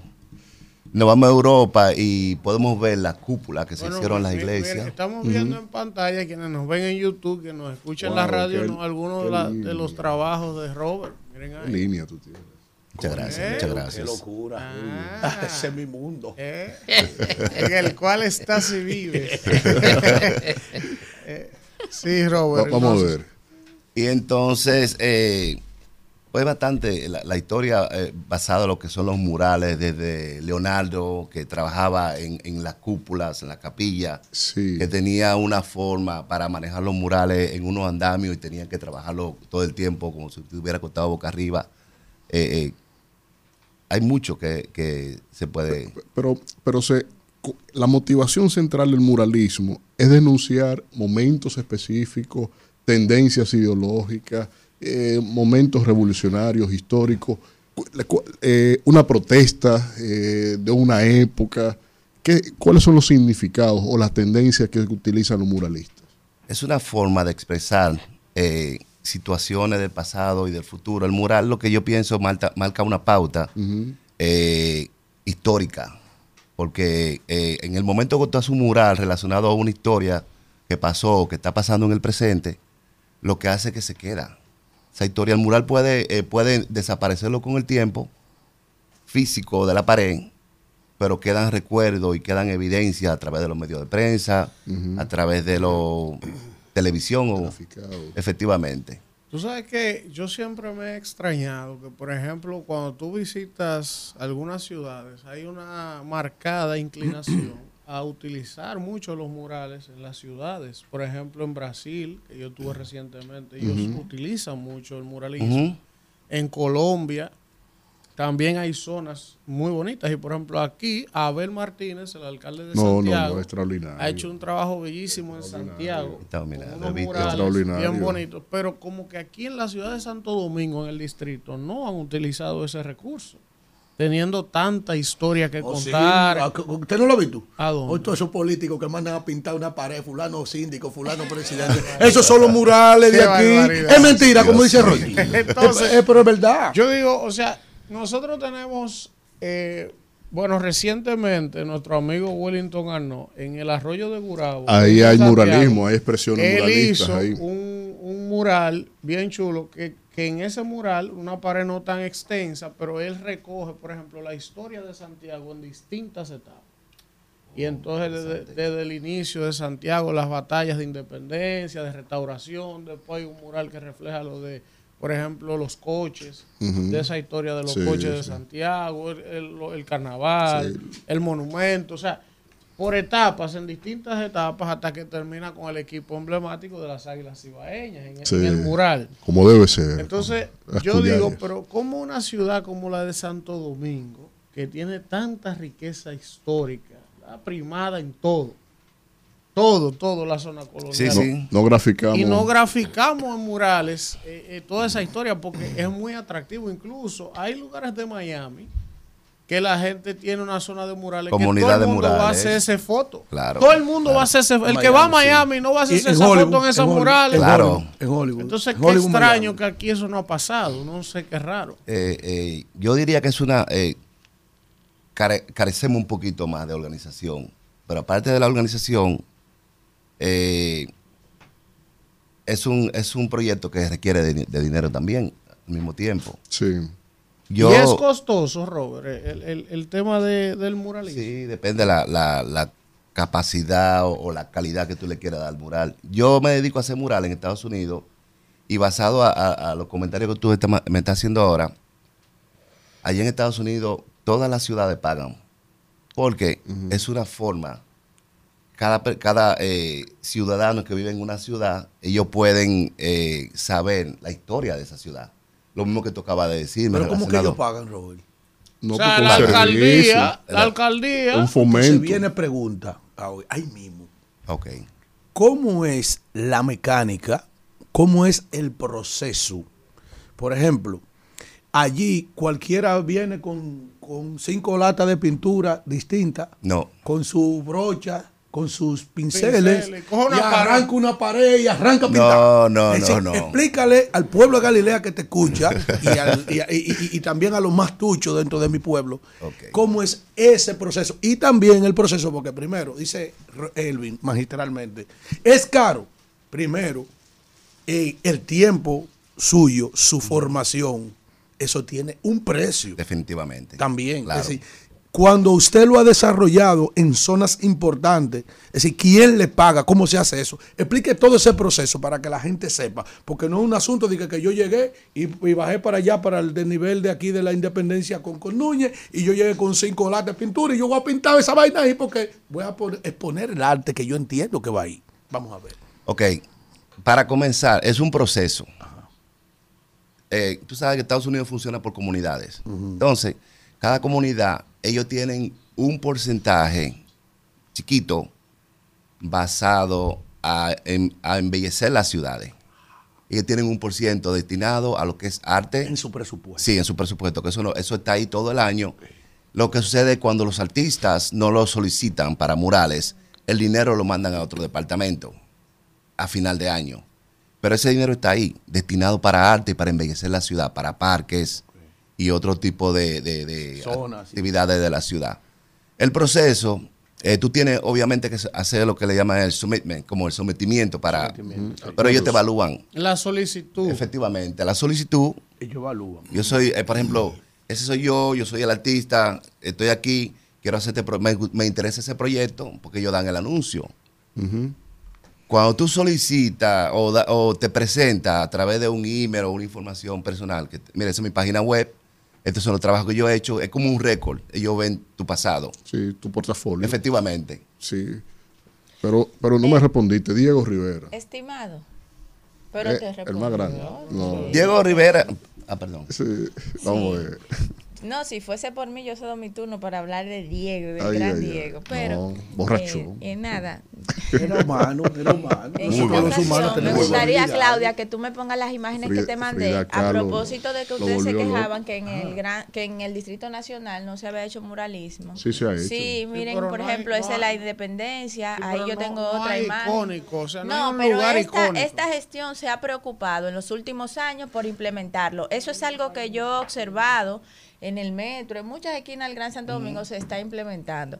Eh, hablando un poco de México, nos vamos a ir por México, ya que, Sí. ¿verdad? Víctor está insistiendo con Que la Diego. cuna. Que es uno de los países, bueno, Elvin también mencionó a Brasil, pero. México en su forma con- contestataria de, de dibujar sus murales, eh, podemos decir que está correlacionado quizás el bajo nivel académico que tenemos los dominicanos, que nuestra educación esté en los últimos niveles y correlacionar eso con el poco desarrollo que ha tenido el muralismo en nuestro país. Bueno, en esa parte eh, no tengo mucho que eh, información que hablarte relacionada con eso. Pero yo pienso, yo pienso que sí, porque, por ejemplo, Comparado con otras culturas. es un tema de educación, porque yo te puedo decir, más. aquí la gente no consume el teatro. Hay un público que va a ver el teatro, por ejemplo, pero es reducido. Pero no se Para ofrece. las masas, No, todos tenemos cultura no les gusta el teatro. Pero, pero Sin no, se, embargo, no, no se fomenta. Al pueblo de Galilea no le gusta el teatro. Sin embargo, no es que no le gusta, que no se fomenta. Tú vas, por ejemplo, a España, a otro lugar, y la gente prefiere el teatro sobre el cine. Broadway. Las salas de cine están vacías, los teatros abarrotados, por escuelas ejemplo. del muralismo, se incentiva a los jóvenes que tienen que él ese vive en Los. Ángeles. Él vive Y en Los Ángeles. Él vive en Se salió de esta trampa. Eh, sí. eh, eh, Robert, Robert, Robert. Que no diga el camino. Ese apellido maja como el polvo. ¿Es tu apellido real o un nombre artístico? No, es un nombre artístico. Ah, pero ¿te eh, profesor, yo soy brillante. Sí, Y sí. la, La- la- pregunta dura viene ahora. Ay, Brillante. Yo soy el rumbo de la mañana. Es más, yo soy rumba. Ah, ok. Ah, yo soy rumba. No, tú eres RCC. RCC. Robert, dígame. ¿conociste a Bela Zanetti? Oye. Ahí voy, Robert. No, el lugar eh, tiene tiempo. Además, eh, ¿tú eres de, de dónde aquí, de, de De, este la- país? de Santo Domingo. De Santo Domingo. Mira, ¿De qué parte José ok. De aquí, del sector Manganagua. Ay, ese tal- No te dio tiempo. Oye, Bela Zanetti, yo soy de San Cristóbal. Ok. Para mí, para este humilde hombre de Yaguate que se, que se crió en esa iglesia, Nuestra Señora de la Consolación, el más grande muralista que ha venido a República Dominicana, que parte de las pinturas del Palacio Nacional, porque sí, sí. Chapita, todo era lo mejor, lo mejor de lo mejor. Es decir, Y tú lo Chapita dices es con orgullo. Trujillo. Sí, señor. No, Belazanetti. Sí, señor. yo lo sigo a él. Ah, a A- la- las obras, claro, ahí, ahí en los mus- en los ah, palacios de justicia Ah, también. están las obras de él. Ajá, y en, en la iglesia, ojalá puedas ir antes de marcharte, en la iglesia de San Cristóbal y en el. Palacio Nacional están las pinturas de Belazanetti, una eminencia del muralismo. Incluso eh, yo pensaba que era Fernando, pero, pero a nosotros se nos queda en el imaginario nuestro, en el posicionamiento mental, es eh, eh, Bela Zanetti, porque era eh, eh, José Bela José- José Zanetti. Bela Zanetti. Exactamente. Que me parece que era español. Me parece que era español. Yo creo que era europeo, no Sí. sé exactamente dónde era. Una, Sí. una, una, de, de España, es de España. un comentario basado a, Sí. a la- las obras de Belazanetti y a las obras de, de Diego Rivera. Sí. Español. Sabes que los artistas, Sí. a través del tiempo, eh, o, o basado a la historia de los artistas como Vincent Van Gogh, eh, Pablo Picasso, un, un sinnúmero de artistas que comenzamos a mencionar ahora y no vamos a terminar. A terminar. Sí, sí. Ellos tenían, eh, como, ellos tenían como una forma de compartir las ideas y los estilos de ellos. Eran basados a los tiempos. Por ejemplo, en- una época, eh, en verano, hacían una obra eh, como, eh, bas- eh, basado a lo que era el, el verano. Pero ellos la, podían compartir.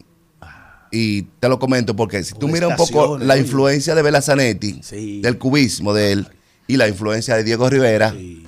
Se puede relacionar muchísimo. Sí, sí, sí. O sea, eran tiempos, de, en, el tiempo que ellos trabajaban, era como una fiebre del cubismo.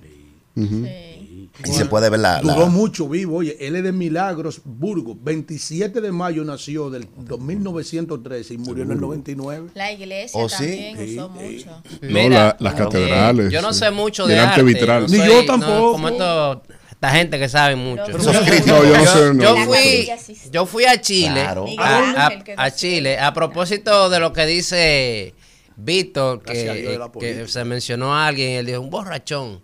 Y yo he escuchado casi los artistas si- siempre se dan su, qué sé yo, como que siempre se, Se inspiran, inspiran. sí, con, con algo. De hecho, hasta de Hitler se dice que él se, se metía a su cosa.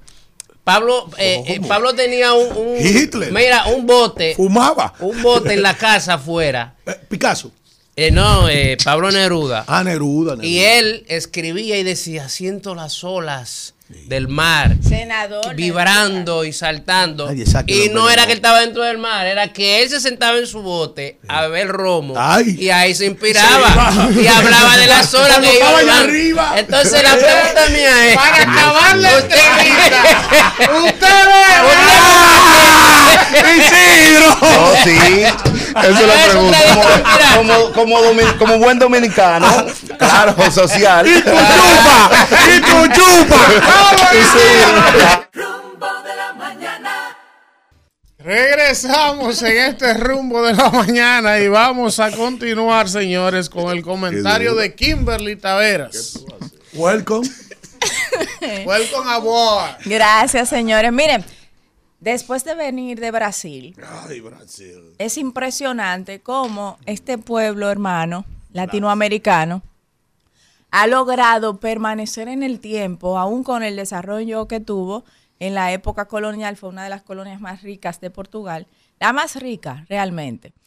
Y eh, tuvo la gran era del café, su era dorada, del oro también, y se ha mantenido a través de los años 200 millones de habitantes, 8 millones de kilómetros cuadrados, y uno, ¿verdad? En medio de eso, no ve los avances con, con conflictos políticos, claro, como está ahora la población dividida prácticamente en dos, como sus, pro- sus mismos habitantes eh, hablan sobre eso, y un sistema de partidos políticos que tiene poca credibilidad, pero aún así hay un Estado de Derecho y también hay cierto orden. Cierto orden que cuando uno lo ve en pueblos similares al de nosotros, guardando la distancia, obviamente, uno sueña con que nosotros también podamos estar en ese mismo desarrollo.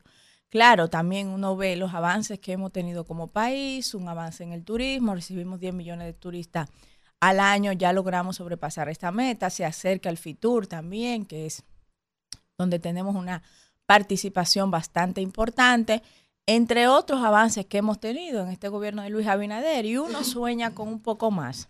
Ayer yo leía sobre que el Hospital Homes logró realizar tres cirugías robóticas, las primeras del país, y que todas se desarrollaron con éxito.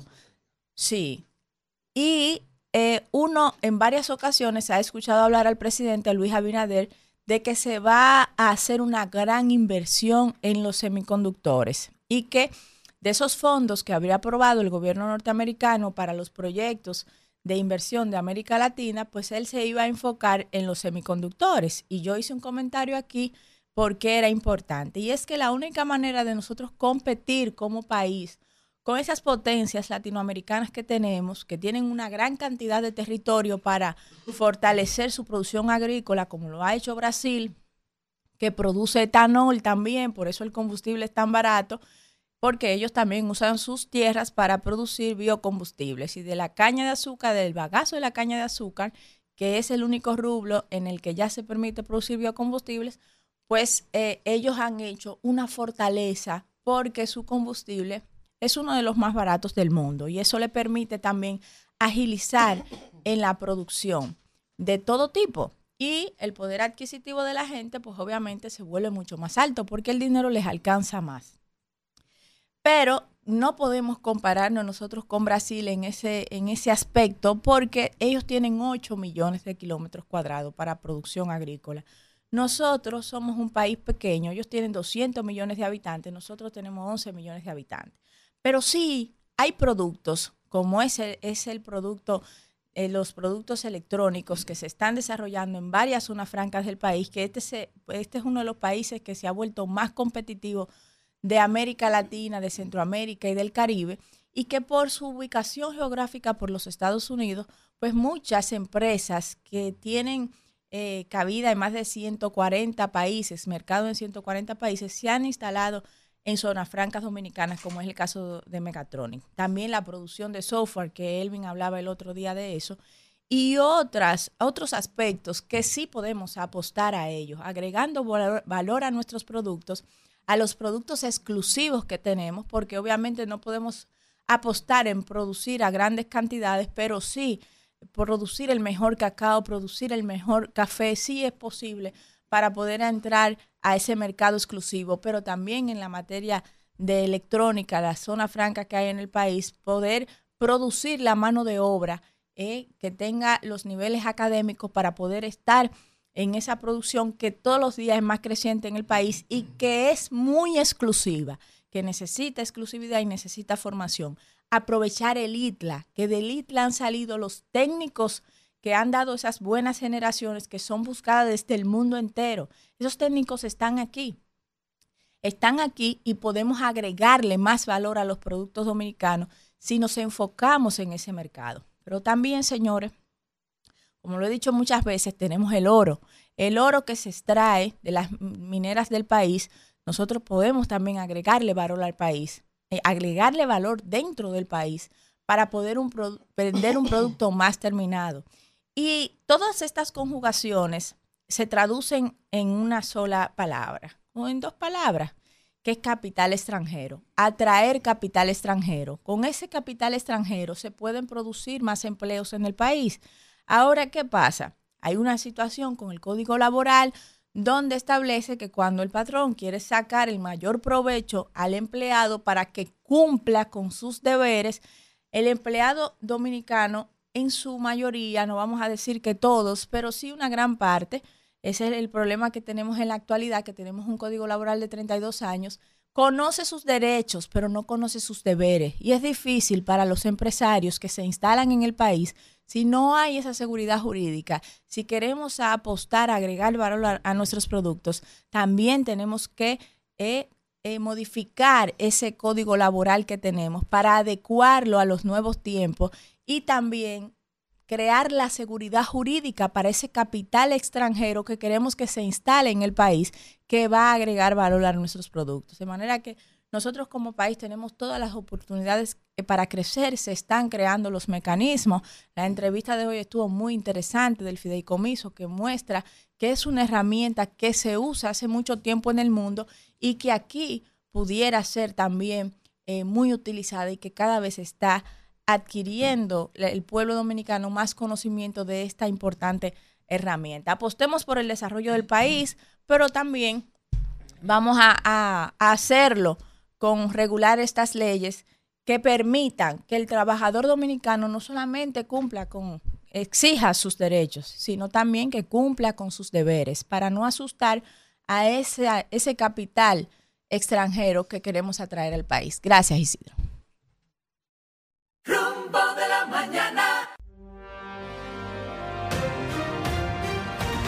Escucha todo el contenido premium del equipo más preparado del país, desde cualquier lugar y a cualquier hora, suscribiéndote en nuestro canal de YouTube, Rumba FM.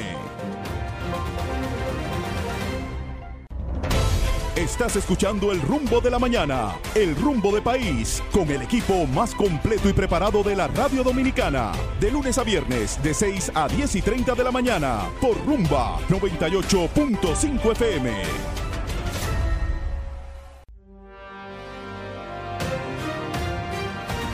Escucha todo el contenido premium del equipo más preparado del país, desde cualquier lugar y a cualquier hora, suscribiéndote en nuestro canal de YouTube, Rumba FM. Una rumba de actualidad con rumbo a la veracidad, un noticioso trayecto que su huella dejará. Es el rumbo. Regresamos en este rumbo de la mañana cuando son ya las 9 y 56 minutos y vamos con el comentario del príncipe del pueblo de Galilea que ya ha sido evangelizado y ha prometido en este 2024 venir más afable, menos Más sí. peleón y va a venir ya en una línea más cercana al gobierno. Me dijo que ya él va a decidir entender que lo mejor... Eso no era lo que usted me estaba diciendo. No, yo soy y seguiré siendo coherente y fiel. El defensor del pueblo. No, no, no. Fiel primero. ¿Usted vio la película El Patriota de Mel Gibson? No, no la he visto esa. pues Parece ver mentira. No la he visto. No, tengo que verla. usted. Ajá. Que el Patriota Ay, de no, Mel no, Gibson. no, no. Yo si- sigo siendo coherente y sigo siendo fiel a mi palabra. Ese chocolate le va a agradar. Sí, muy bello. Sí, este Eh, quiero, que usted nos enseña. quiero- miren, miren aquí. quiero agradecer. Haga un close-up. el detallazo. eh, Esto está bueno. Ismael, ha- ha- hazle un close-up ahí. Miren, miren, miren, miren los chocolates que nos trajo doña Mira, Kimberly. hay que decir Esto. Desde Brasil. Oiga, con una Kimberly, foto de la Kimberly es familia una de mujer. uno. Kimberly ¿Eh? es una mujer de detalles. Eh, Una mujer de detalle. Y ella escogió las fotografías perfectas. Eh, en el caso nuestro, eh, de todos aquí, con nuestra Su familia, esposa no va a dejar que usted se come ese chocolate. siempre. Ya ella se lo comió, el chocolate lo que está ahí. de mí. Ay, estaba aquí el sol de México. Y yo siempre te Lo Ese es mejor de Cristian mí. Castro. Eh, profesor. coño, maldita sea. Igual que tengo días, profesor, y que la soja blanca es, de- es del gran combo. Yo dije que el grupo Nietzsche. Señores, la edad, la edad, la edad van golpeando a uno. Sí. Eli es más viejo que tú. ¿Eh, Elías? Sí, es más viejo. Oh, sí, por eso que lo veo que anda con un batón y a cada rato está saboreando y saboreándose la boca. Y que, Y porque los, viejos, los viejos se saborean. Siempre están como desaboreándose, sí, chochean, Chochando, chochando. chochando. Bueno, pues este detalle tan hermoso que nos regaló Kimberly de su viaje junto a su esposo Jason. Nadie dice Jason más lindo que, que, que, que, que, Vigo- que Vigo. Jason. Eh, este detalle de un chocolate personalizado. Entonces, para mí, esto es de gran regocijo. Mamá me enseñó que lo importante ¿eh? es el detalle, la intención. Ah, porque Elías quería que le trajeran un, un- de allá, tú sabes que hay mucho oro, mucho oro, hay mucho oro allá en Brasil. Y entonces él quería un, un- un rosario de oro con una brasileña en el cuello. Ajá, y es fácil. Bueno, por cierto, profesor, maldito sea Khalil Michel. Le dije Khalil, cuando te nombraron cónsul, lo único que te pedí era para yo tener un motivo para irme para mi, a mi mujer, para yo conocer Brasil. Hazme una invitación, Khalil, formal, que el cónsul dominicano en Brasil mm, esté invitando al príncipe de Galilea eh, a Brasil. La mujer la mía no va a tener problema con que yo me vaya, porque ella está trabajando y no puede ir. No es por otra cosa, no porque yo no la quiero llevar. Usted se llevó su esposa, usted se llevó su marido. Entonces la mía trabaja, no coincidimos y me voy solo. Pero el maldito Khalil prefirió renunciarle a Luis, coger para acá y no llevarme a mí. Mira, yo no le agradezco eso a Khalil. Saludo a Khalil Michel. Miren. Lleva 10 minutos ya. Está bien, eso es lo que agradece eso al Señor. Miren, ustedes saben que hay gente que cree que puede ir andando, caminando la geografía nacional que ni siquiera conocen, entrar y salir como un, como un inversor cuando se va la luz pero en este caso en términos políticos, cada cuatro años con un entrizale, un entrizale, como un amigo, un amigo que eh, una vez se dio una nota en una discoteca en Nueva York y le cogió con entrar y salir por adelante. Entraba por la puerta y salía por atrás. Con eso le cogió la nota. Así mismo le ha cogido, no la nota, sino su interés por la política a Guillermo Moreno. Guillermo Moreno es increíble como pretende venir a la política de estos tiempos. Simplemente no hablar de una propuesta, de, un, de una candidatura usurpada, ¿eh? usurpada, como ha sido el resultado de él. Él no viene a hablar de una propuesta de un congresista, de un congresista que su función es representar ¿eh? a quienes votaron por él, a su demarcación, legislar, ¿verdad?, ante el Congreso y fiscalizar, crear leyes y fiscalizar el funcionamiento del Estado per se, de las instituciones, del gobierno en cuestión. No, no, no, no, no. Él viene con el interés marcado de ponerle un reto a la barbilla, según él, a Leonel Fernández, a todo el que se le pegue, en este caso su hijo, que es su contendor invisible, porque él no sale con él. No sale con él. Eh, eh, en el día de, antes de ayer hay una foto muy icónica que yo decía ayer en un programa en el que participo en el, mediodía que parecía la, última cena de nuestro Señor Jesucristo donde los apóstoles, los doce apóstoles estaban tristes porque Cristo se estaba despidiendo de este mundo, porque iba a ser entregado a su muerte y pasión. Miren esa fotografía, miren los rostros caídos, parece como la fotografía de la máscara de la película, así que se le cae en la mesa la quijá. Miren los rostros caídos eh, de todos los que están en esa mesa, que se han metido, se han metido los dos pies en un solo zapato. Porque tú dices, pero espérate, yo quiero, eh, vamos a suponer, a mí me interesa el PRD que tiene Miguel, que está reducido, pero tiene un trabajo a nivel nacional y tiene su gente, pero ese señor no tiene ni siquiera un 0.5% del electorado. Y ahora va a bajar mucho más por el decrédito que se ha agenciado. Ese señor, Guillermo Moreno. Porque fue una gente que irrumpió en la sociedad dominicana con un discurso eh, de la lucha anticorrupción y la lucha contra la impunidad desde el primer gobierno de Leonel Fernández en el año 1996 hasta sus días. Fue todo un fenómeno porque fue destituido en ese gobierno. Porque él decidió investigar y, levantó casos a pasados funcionarios de la, del gobierno de Joaquín Balaguer, de su último gobierno, que fue hasta el año 94, hasta el año 96, cuando a través de las elecciones del 94 se le recortaron dos años a Joaquín Balaguer en su enfrentamiento con José Francisco Peña Gómez. Ahora, ¿qué se creía este usurpador? ¿Que él iba a estar solo en el escenario? No. Apareció hasta una mujer llamada Anabel Alberto en el programa Politiqueando de Manolo Zuna y esta. Una mujer no, como una mujer. Una dama, eh. Una dama y Pero una, gladiadora. Y una comunicadora de mucho tiempo. Y una gladiadora. ¿Cómo que apareció una mujer? no, no digo, apareció una mujer en el sentido, ah, en el sentido de que esta señora, esta joven, le ha hecho unas preguntas que lo ha dejado sin respuesta. Vamos a ver la primera pregunta y vamos a ver el zigzagueo.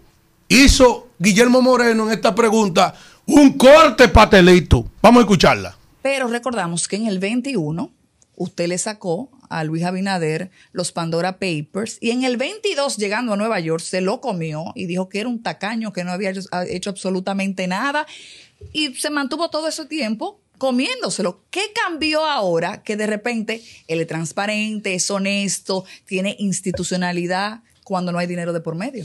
Miren, eh, eh, eh, y hacia esos poderes es que hemos pactado, hemos llegado a este acuerdo electoral. Entonces, en el 20, usted sabe que Luis pactó con Leonel, ¿verdad? Sí, sí, eso se ha revelado. que hubo, hubo acuerdo entre O ellos. sea que al final no se creen políticos, no creemos ningún político porque depende de las elecciones, van cambiando. Ahora tú eres mi amiguito, eh, las próximas elecciones son mi amiguito. Bueno, eh, lo- la, Diablo, eso lleva bomba. Eso es bueno para desnudar esos farsantes. En la sección de Alfredo la Cruz TV, de- desnudando a los farsantes, se ha hecho viral en toda la geografía nacional y más allá de los mares ese corte de Anabel Alberto. Porque lo deja sin respuesta. Ponme ahí, antes de ir al otro video, en la lámina, la gráfica. Mire, mire lo que dice este señor ahora de uno de sus diputados que lo va a escortar a la candidatura a senaduría. Guillermo Moreno pide que Pacheco, eh, pide a Pacheco juicio político al diputado Gori Moya. Que fue de, que de los diputados que mandaron el, el- la el presente partido de que a la Procuraduría, a la DNCD y a la Embajada Americana de que para que lo depuren y nadie sabe cuál ha sido los resultados, junto a cuatro diputados que ahora se van a ver la cara con Justiniano Montero, que antes estaba ahí Esteve Lavandiel. Ustedes están viendo cómo se desnudan a los farsantes. ¿Eh? Ahora, ese mismo atacaba el financiamiento por parte del narcotráfico al presente gobierno, pero cuando estaba eh, tras la nominación presidencial. Ahora ese, ese, ese, ese, eh, ¿cómo le puedo decir ese hombre? El usurpador. ¿eh? Ahora tú no le preguntas nada de eso. Ahora tú vas y te sientas en una silla. Póngame la gráfica de la última cena. Ahí, otra vez. Y te paras ahí frente a esa gente que están entristecidos porque saben que metieron la pata. Mira ahí donde están todas las planas mayor del PRD. Ahí. Es una foto icónica. Quienes me están escuchando, estamos hablando de una fotografía donde está sentado Venancio Alcántara, eh, Eduardo San Lobatón, eh, José, eh, José Paliza, el mismo Luis Abinader con la cara larga, porque la tiene larga y fría. La misma eh, Carolina Mejía de Gómez, Fellito y, y- y Alberto Atala y el ministro de, de la, de, la, de, la, de la Juventud. Porque no saben cómo van a hacer para salir del lío, de la pela que le van a dar. Y él lo está decidiendo asumir, el presidente, ahí en una reunión, cargar con ese muerto. Por la vanidad, la única vanidad, la única vanidad de coger esa boleta también y salir su cara ahí. Ahora, vamos al último corte de mi hermana y amiga y destacada, porque aquí es que viene lo grande. Tú que has combatido eh, eh, permanentemente de que la lucha contra la corrupción y has señalado gente, a ti también te han señalado y están esperando tu respuesta. vamos, vamos a verla. ¿Eh? Espérate. Espérate. El diputado José Horacio, que era su diputado, era de ustedes, del ese país que le ganó. fue. Todos los votos. Bien. Él dijo Foto otra vez, la foto. Sí. La última ¿Y cena. dó- ¿Dónde está Faride? No va a estar ahí. No está ahí. Eh, Pues oye, ella no es jefe de campaña, co-jefa de Co-jefa de campaña. Y hay un candidato del distrito a senador Pero y que ella es no- la candidata ella no fue saliente. ella no fue al lanzamiento. Ella, ella le va a levantar la mano en un acto aparte. Dios se la En bendiga. un acto Ojalá lo aparte, haga. por Aparte, eso. aparte. Sí. O- ojalá lo aparte, haga. muy aparte. Ese será su segundo entierro de ella. Sí. Entonces, Yo no creo que ella le levante la ¿qué va a mano. levantar la mano? Ella se la Incluso, va a levantar. la incluso, mano. Y eso- y eso Eso. Ahora, eso no, una ni que pregunta. quieran ustedes dos, ni que quiera Luis, Sí, la van a humillar más. una pregunta. Después de todo lo que le han hecho, la Una- van a poner a levantar la mano a ese pregunta. tipo. No, Dejen no que su muerto entierren a su Una muerto. pregunta, No, no, una preguntita. ¿Qué tiene Guillermo, Modero- Guillermo Mo- Moreno? ¿De qué se le puede acusar? en ahora este te lo voy a decir. ¿De qué se le puede acusar? te lo voy a decir, Vamos. suéltalo. Vamos. El diputado José Horacio, que era su diputado, era de ustedes, del ese país que ganó. le fue. Todos los votos. Bien. Él dijo que Guillermo Moreno tenía que poner las cuentas claras con el dinero de Alianza País. Ay, sí. Y ese bochinche. Hasta en el de usted. Pero pregúntenselo, pregúntenselo a él. porque- No, pero él se molestó. No, él dice que usted, que tiene que poner las cuentas claras con Alianza País, con La el manejo de los fondos. de los, O de sea, los fondos. Por ejemplo, ¿cuánto le da ahí. la Junta a usted? Explíquemelo a mí, venga, porque Sí, yo no no, entiendo no, de pero no me- mira, mira. ¿Cuánto le da la mira. Junta a usted? Nosotros Dito que tiene que aclarar eso. Y que pregúntenselo a él. Tú acusabas a mucha gente de corrupto, maldito. Acláralo tú, usurpador. La pela que te van a dar a ti va a ser peor que le- la que le daban a los esclavos a Punta Quinte. Oye, bien, con un látigo, farsante. Vámonos. Bueno, regresamos, regresamos en este rumbo de la mañana cuando son las 10 y 15 y vamos a hablar con la gente en los minutos finales. Buen día. ¿quién nos habla y de dónde? Su hermano, su hermano. Rafael del Bronx. Eh, un saludo muy especial para mi compañero que vamos a votar juntos. Alfredito, Alfredito. Dios te bendiga, mi el hermano. hombre- El, ho- el hombre de Galilea. Y, y, y, y vámonos con Dios. Y que lo oiga bien el diputado, ¿eh? El diputado que lo oiga bien, que Alfredo va a votar blanco también. Va a votar por nosotros también. Sí, ya lo estamos convenciendo. Buen día. desayuno ahora. Buenos días, Rumbo. ¿Quién nos habla y de dónde? Ileana. Oh, Ileana. Ileana. La voz aterciopelada. Ay, sí, gracias. Me saluda Muchas- Francia Cachipa. No, no. Digo, no, no, Ay. el de Maimón es Maimón, Maimón. Nisael. Luzón, el próximo alcalde, Nisael Luzón. Hicimos una caravana que se estremeció Maimón. El pueblo de Maimón habló y Nisael, próximo síndico de Maimón. Ah, ese es mi amigo Sí. y hermano, Nisael Luzón. Oye, Elvin, con relación a Faride, Faride es una mujer de política y sabe que si el presidente no la eligió y puso a Guillermo Moreno, es porque eh, es algo lógico, Ah, pero pues ella fue el le va a presidente que le dio esa puñalada. No, el presidente no, pero realmente eh, ella le va a levantar la mano, tú verás que él va a estar con Guillermo Moreno. que Mira, Ella está por encima Ismael, de eso, yo mandé al grupo ahí, ponme una imagen, mira la, la verdadera razón por la que el, el escogido se saló. Para no clasificar. Usted- mira, usted le dije yo. mira la verdadera razón. Pónmelo en, en pantalla para que los oyentes. Mírala ahí. Ese es mi hermano Rudy Ese Rosario. maldito. Hermano mío, Rudy Ese Rosario. maldito fue que no azaró. Es un De aguilucho. para el mundo. Es un aguilucho. Kimberly, que la- él va vestido de amarillo hacia el play. Y cada vez que él va al play, las águilas pierden. Y los fanáticos de las águilas ya le han hecho unos líos hasta el torito. Pero que no bonito. vaya a los juegos. Estaba bonito, De. Águila y Licey. Ah, pues ahora, como de, casi- de calificar las águilas. Vistió de rojo. Se vistió de Pero rojo y que apoyo al escogido. Oye, Uy. mira la sala ahí. Esa fue. Yo sabía. La- Buen día. La sal del escogido eres tú. Que te dije que te vayas al equipo, que no te queremos. Vamos. ¿Quién nos No, habla y de dónde? Good morning, good morning, Dominican Republic. Hey, who's speaking? It's me, the Brown Lion from the capital of the world. Oh my Hey, the Brown Bronx. Lion. Go ahead, go ahead, sir.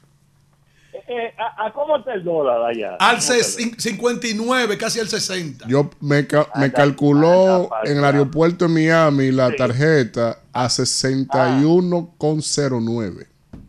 Ay, mi madre. Ustedes que tienen planes de viaje, les recuerdo que eso ya me de ustedes. Yo tengo dólares y tengo euros. Ah, yo empresto a 65. ¿Ah, cómo? A 65, bueno, pero... eh, eh, eh, porque Pero una pistola y yo no puedo- atraca. Pero que yo, no, yo no pongo condiciones como los bancos. Yo le, yo le presto a ustedes lo que ustedes quieran. Y me- me- Pues tú debieras apretárnoslo a 55. Y hablando de Guillermo Moreno, Ay. ¿sabes? parece que Luis Abinader lo está preparando para el 28 para cerruchar el palo a Carolina Mejía y David Collado. Oye, No, oye, no, no, oye. no, Ya no, estoy no. especulando demasiado. Buen le ganó una encuesta. Castillo ganó Buenos días a todos, buenos días, Ay. ¿Quién habla? ¿Quién habla? amigo Bigote de este lado. Señor. Y hoy más que nunca contento de más. Está sobado. ¿Tú sabes por qué? Sí. ¿Por qué? Porque cuando tú defiendes una causa justa y necesaria para la República Dominicana y tienes a mano de llevar al contexto nacional y aquí en el municipio de Santo Domingo Oeste a Kimberly y a Jason, Sí, señor. tú vas, tú vas, tú vas en coche porque, óyeme, yo te voy a dar un dato. cada vez que salimos a la calle, que tú sabes que yo tengo un afiche atrás con los bigotes míos grandes a la jipeta. y cada vez que yo salgo dice, bigote, te escuché en rumba, bigote, te escuché en rumba. Pero tú no me hablas de Kimberly y Jason. Digo, pero ¿por quién voy a, por quién voy a votar primero? ¿Y por quién voy a hablar? Si son dos jóvenes que han dado talla en este país de honestidad, de claridad, de trabajo sistemático y que todo el mundo estamos contentos que llegó el momento de la juventud a apoderarse del Senado y de la Cámara de Diputados. Está acabadito de cobrar. No respira este tu hombre. Qué pulmones. Buen día. Cuando a mí me pagan, así mismo vengo yo con este micrófono potente, así, así está amigo. Buen día. Tiene miedo, tiene miedo. Habla Pedro Salcarrizo. eh. Adelante, Pedro. Verdaderamente que este presidente está haciendo la cosa de maravilla, Elvis, porque en San- ya llegaron, llegó el monorriel de Santiago ya. Y próximamente Santiago se va a poner como los Alcarrizos, que le decimos Dubai chiquito. Excelente. Buen día. ¿Quién nos habla y de dónde? O sea, no queda ni, ni dónde queda Dubái. Tiene miedo ese también. Buen día. No tiene que saber, vota aquí. No, no, no. Eso tú tienes. Dubái chiquito. Vota igual. Adelante. ¿Quién nos habla y de Ni dónde? Dubái ni chiquito. Porque eso- Felipe Peralta, Lobo, Massachusetts. Adelante.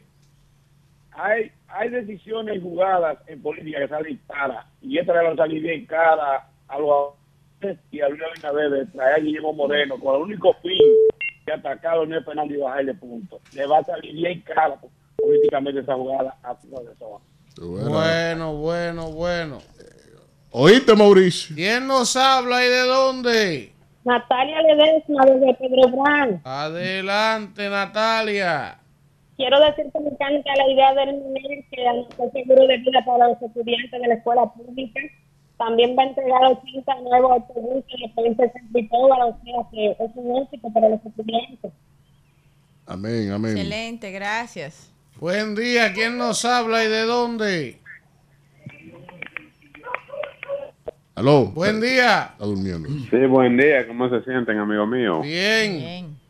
¿Cómo anda la vida? Estamos bien. bien. Hermano, yo pensé como que el 30 de mayo de 1963 vi que iba- habíamos salido de esa de, de ese tufo trujillista. ¿Qué pasó? Pero con, pero con esa ley de, de- del DNI parece que parece que volvieron atrás. Señores, ni los sacerdotes que usted vaya a confesarse, ni el ni, ni el secreto bancario van a tener van a tener Nada, ni los comunicadores, ni los abogados, nadie. Eso es Todo- falso. Todos somos chivatos. Yo ahí. tengo que ser- yo tengo que Eso es falso. eso- Solo cuando está no la es seguridad así. del Estado en peligro. Eso no es así. No. Incluso, incluso, en algunos casos específicos, como el que él citó de los sacerdotes, los periodistas, Los médicos. los médicos, el secreto de una fuente, de una confesión, ni aún con la ley puede el Estado pedírsela. Esa ley está Lo que nula. pasa es que el gobierno no discute, no socializa, no escucha a los sectores, a ver si quiere que le pongan una, un parrafito más. Ajá. Para aclarar la a cosa. cada quien le van a poner un, pum, pum, Bueno, un a- artículo. A, los sectores. si te lleva de A los sectores importantes. No. A cada quien no. Señor oyente, no. repita lo que usted escucha. Lea primero Buen la día. ley y la constitución. Tienen problemas que no socializan. Es Buen que día. Cada quien quiere que le ponga un artículo. ¿Cómo Bueno, hacemos una ley así? ¿Quién nos habla? De New York, el León de Manhattan. El León de Manhattan. Oiga, señores. Oiga, señor, ¿ustedes han dado cuenta que de la gente que llama de la diáspora, ya nada más, nada más queda del PRM, Rafael? Ya lo Ya saben. nadie del PRM. Está Y, complicada la y diabla. por otro lado, Elías, el Mm. comentario que hizo Víctor, eso, él lo pone ahí en, en, en YouTube. Sí. Para que aprenda y para que no esté hablando de disparate. Cuidado. Eh, no. Respete. Respete Lee la compañero. constitución y la ley. Respeta a mi compañero, así no. No, no, así no. Irreverencia de Felipe No, así- y no te rías de esa vaina, ¿cómo así? Buen día. Víctor un hombre No, respetuoso. no, no acepte eso. Buen día, buen día, rumbo a la mañana. ¿Quién nos habla y de dónde? Aunque yo le dije que buscara papel y lápiz. Le habla Elian de Pantoja. Él le por eso es que lo acepta. Elian de Pantoja. Adelante, Elian. Mira, Elvi, hubieron dos éxitos de Abinader que llamaron mi, mi atención en el 2023, que fue la educación con la prueba PISA y lo que es el, el turismo. Actualmente ambos se relacionan con algo que es el servicio de salud. En el 2023 se dio un reconocimiento a Santiago por haber dado un buen servicio de salud a los turismos. Y ahora me llama la atención que también Abinader está haciendo un buen trabajo dándole servicio de salud a lo que es centro educativo. Bien, bien, miren. Ve al súper, Señores, culturista. gracias, gracias por haber estado con nosotros el lunes, si Dios lo permite, regresamos Altagracia, sí. en otro rumbo de la mañana.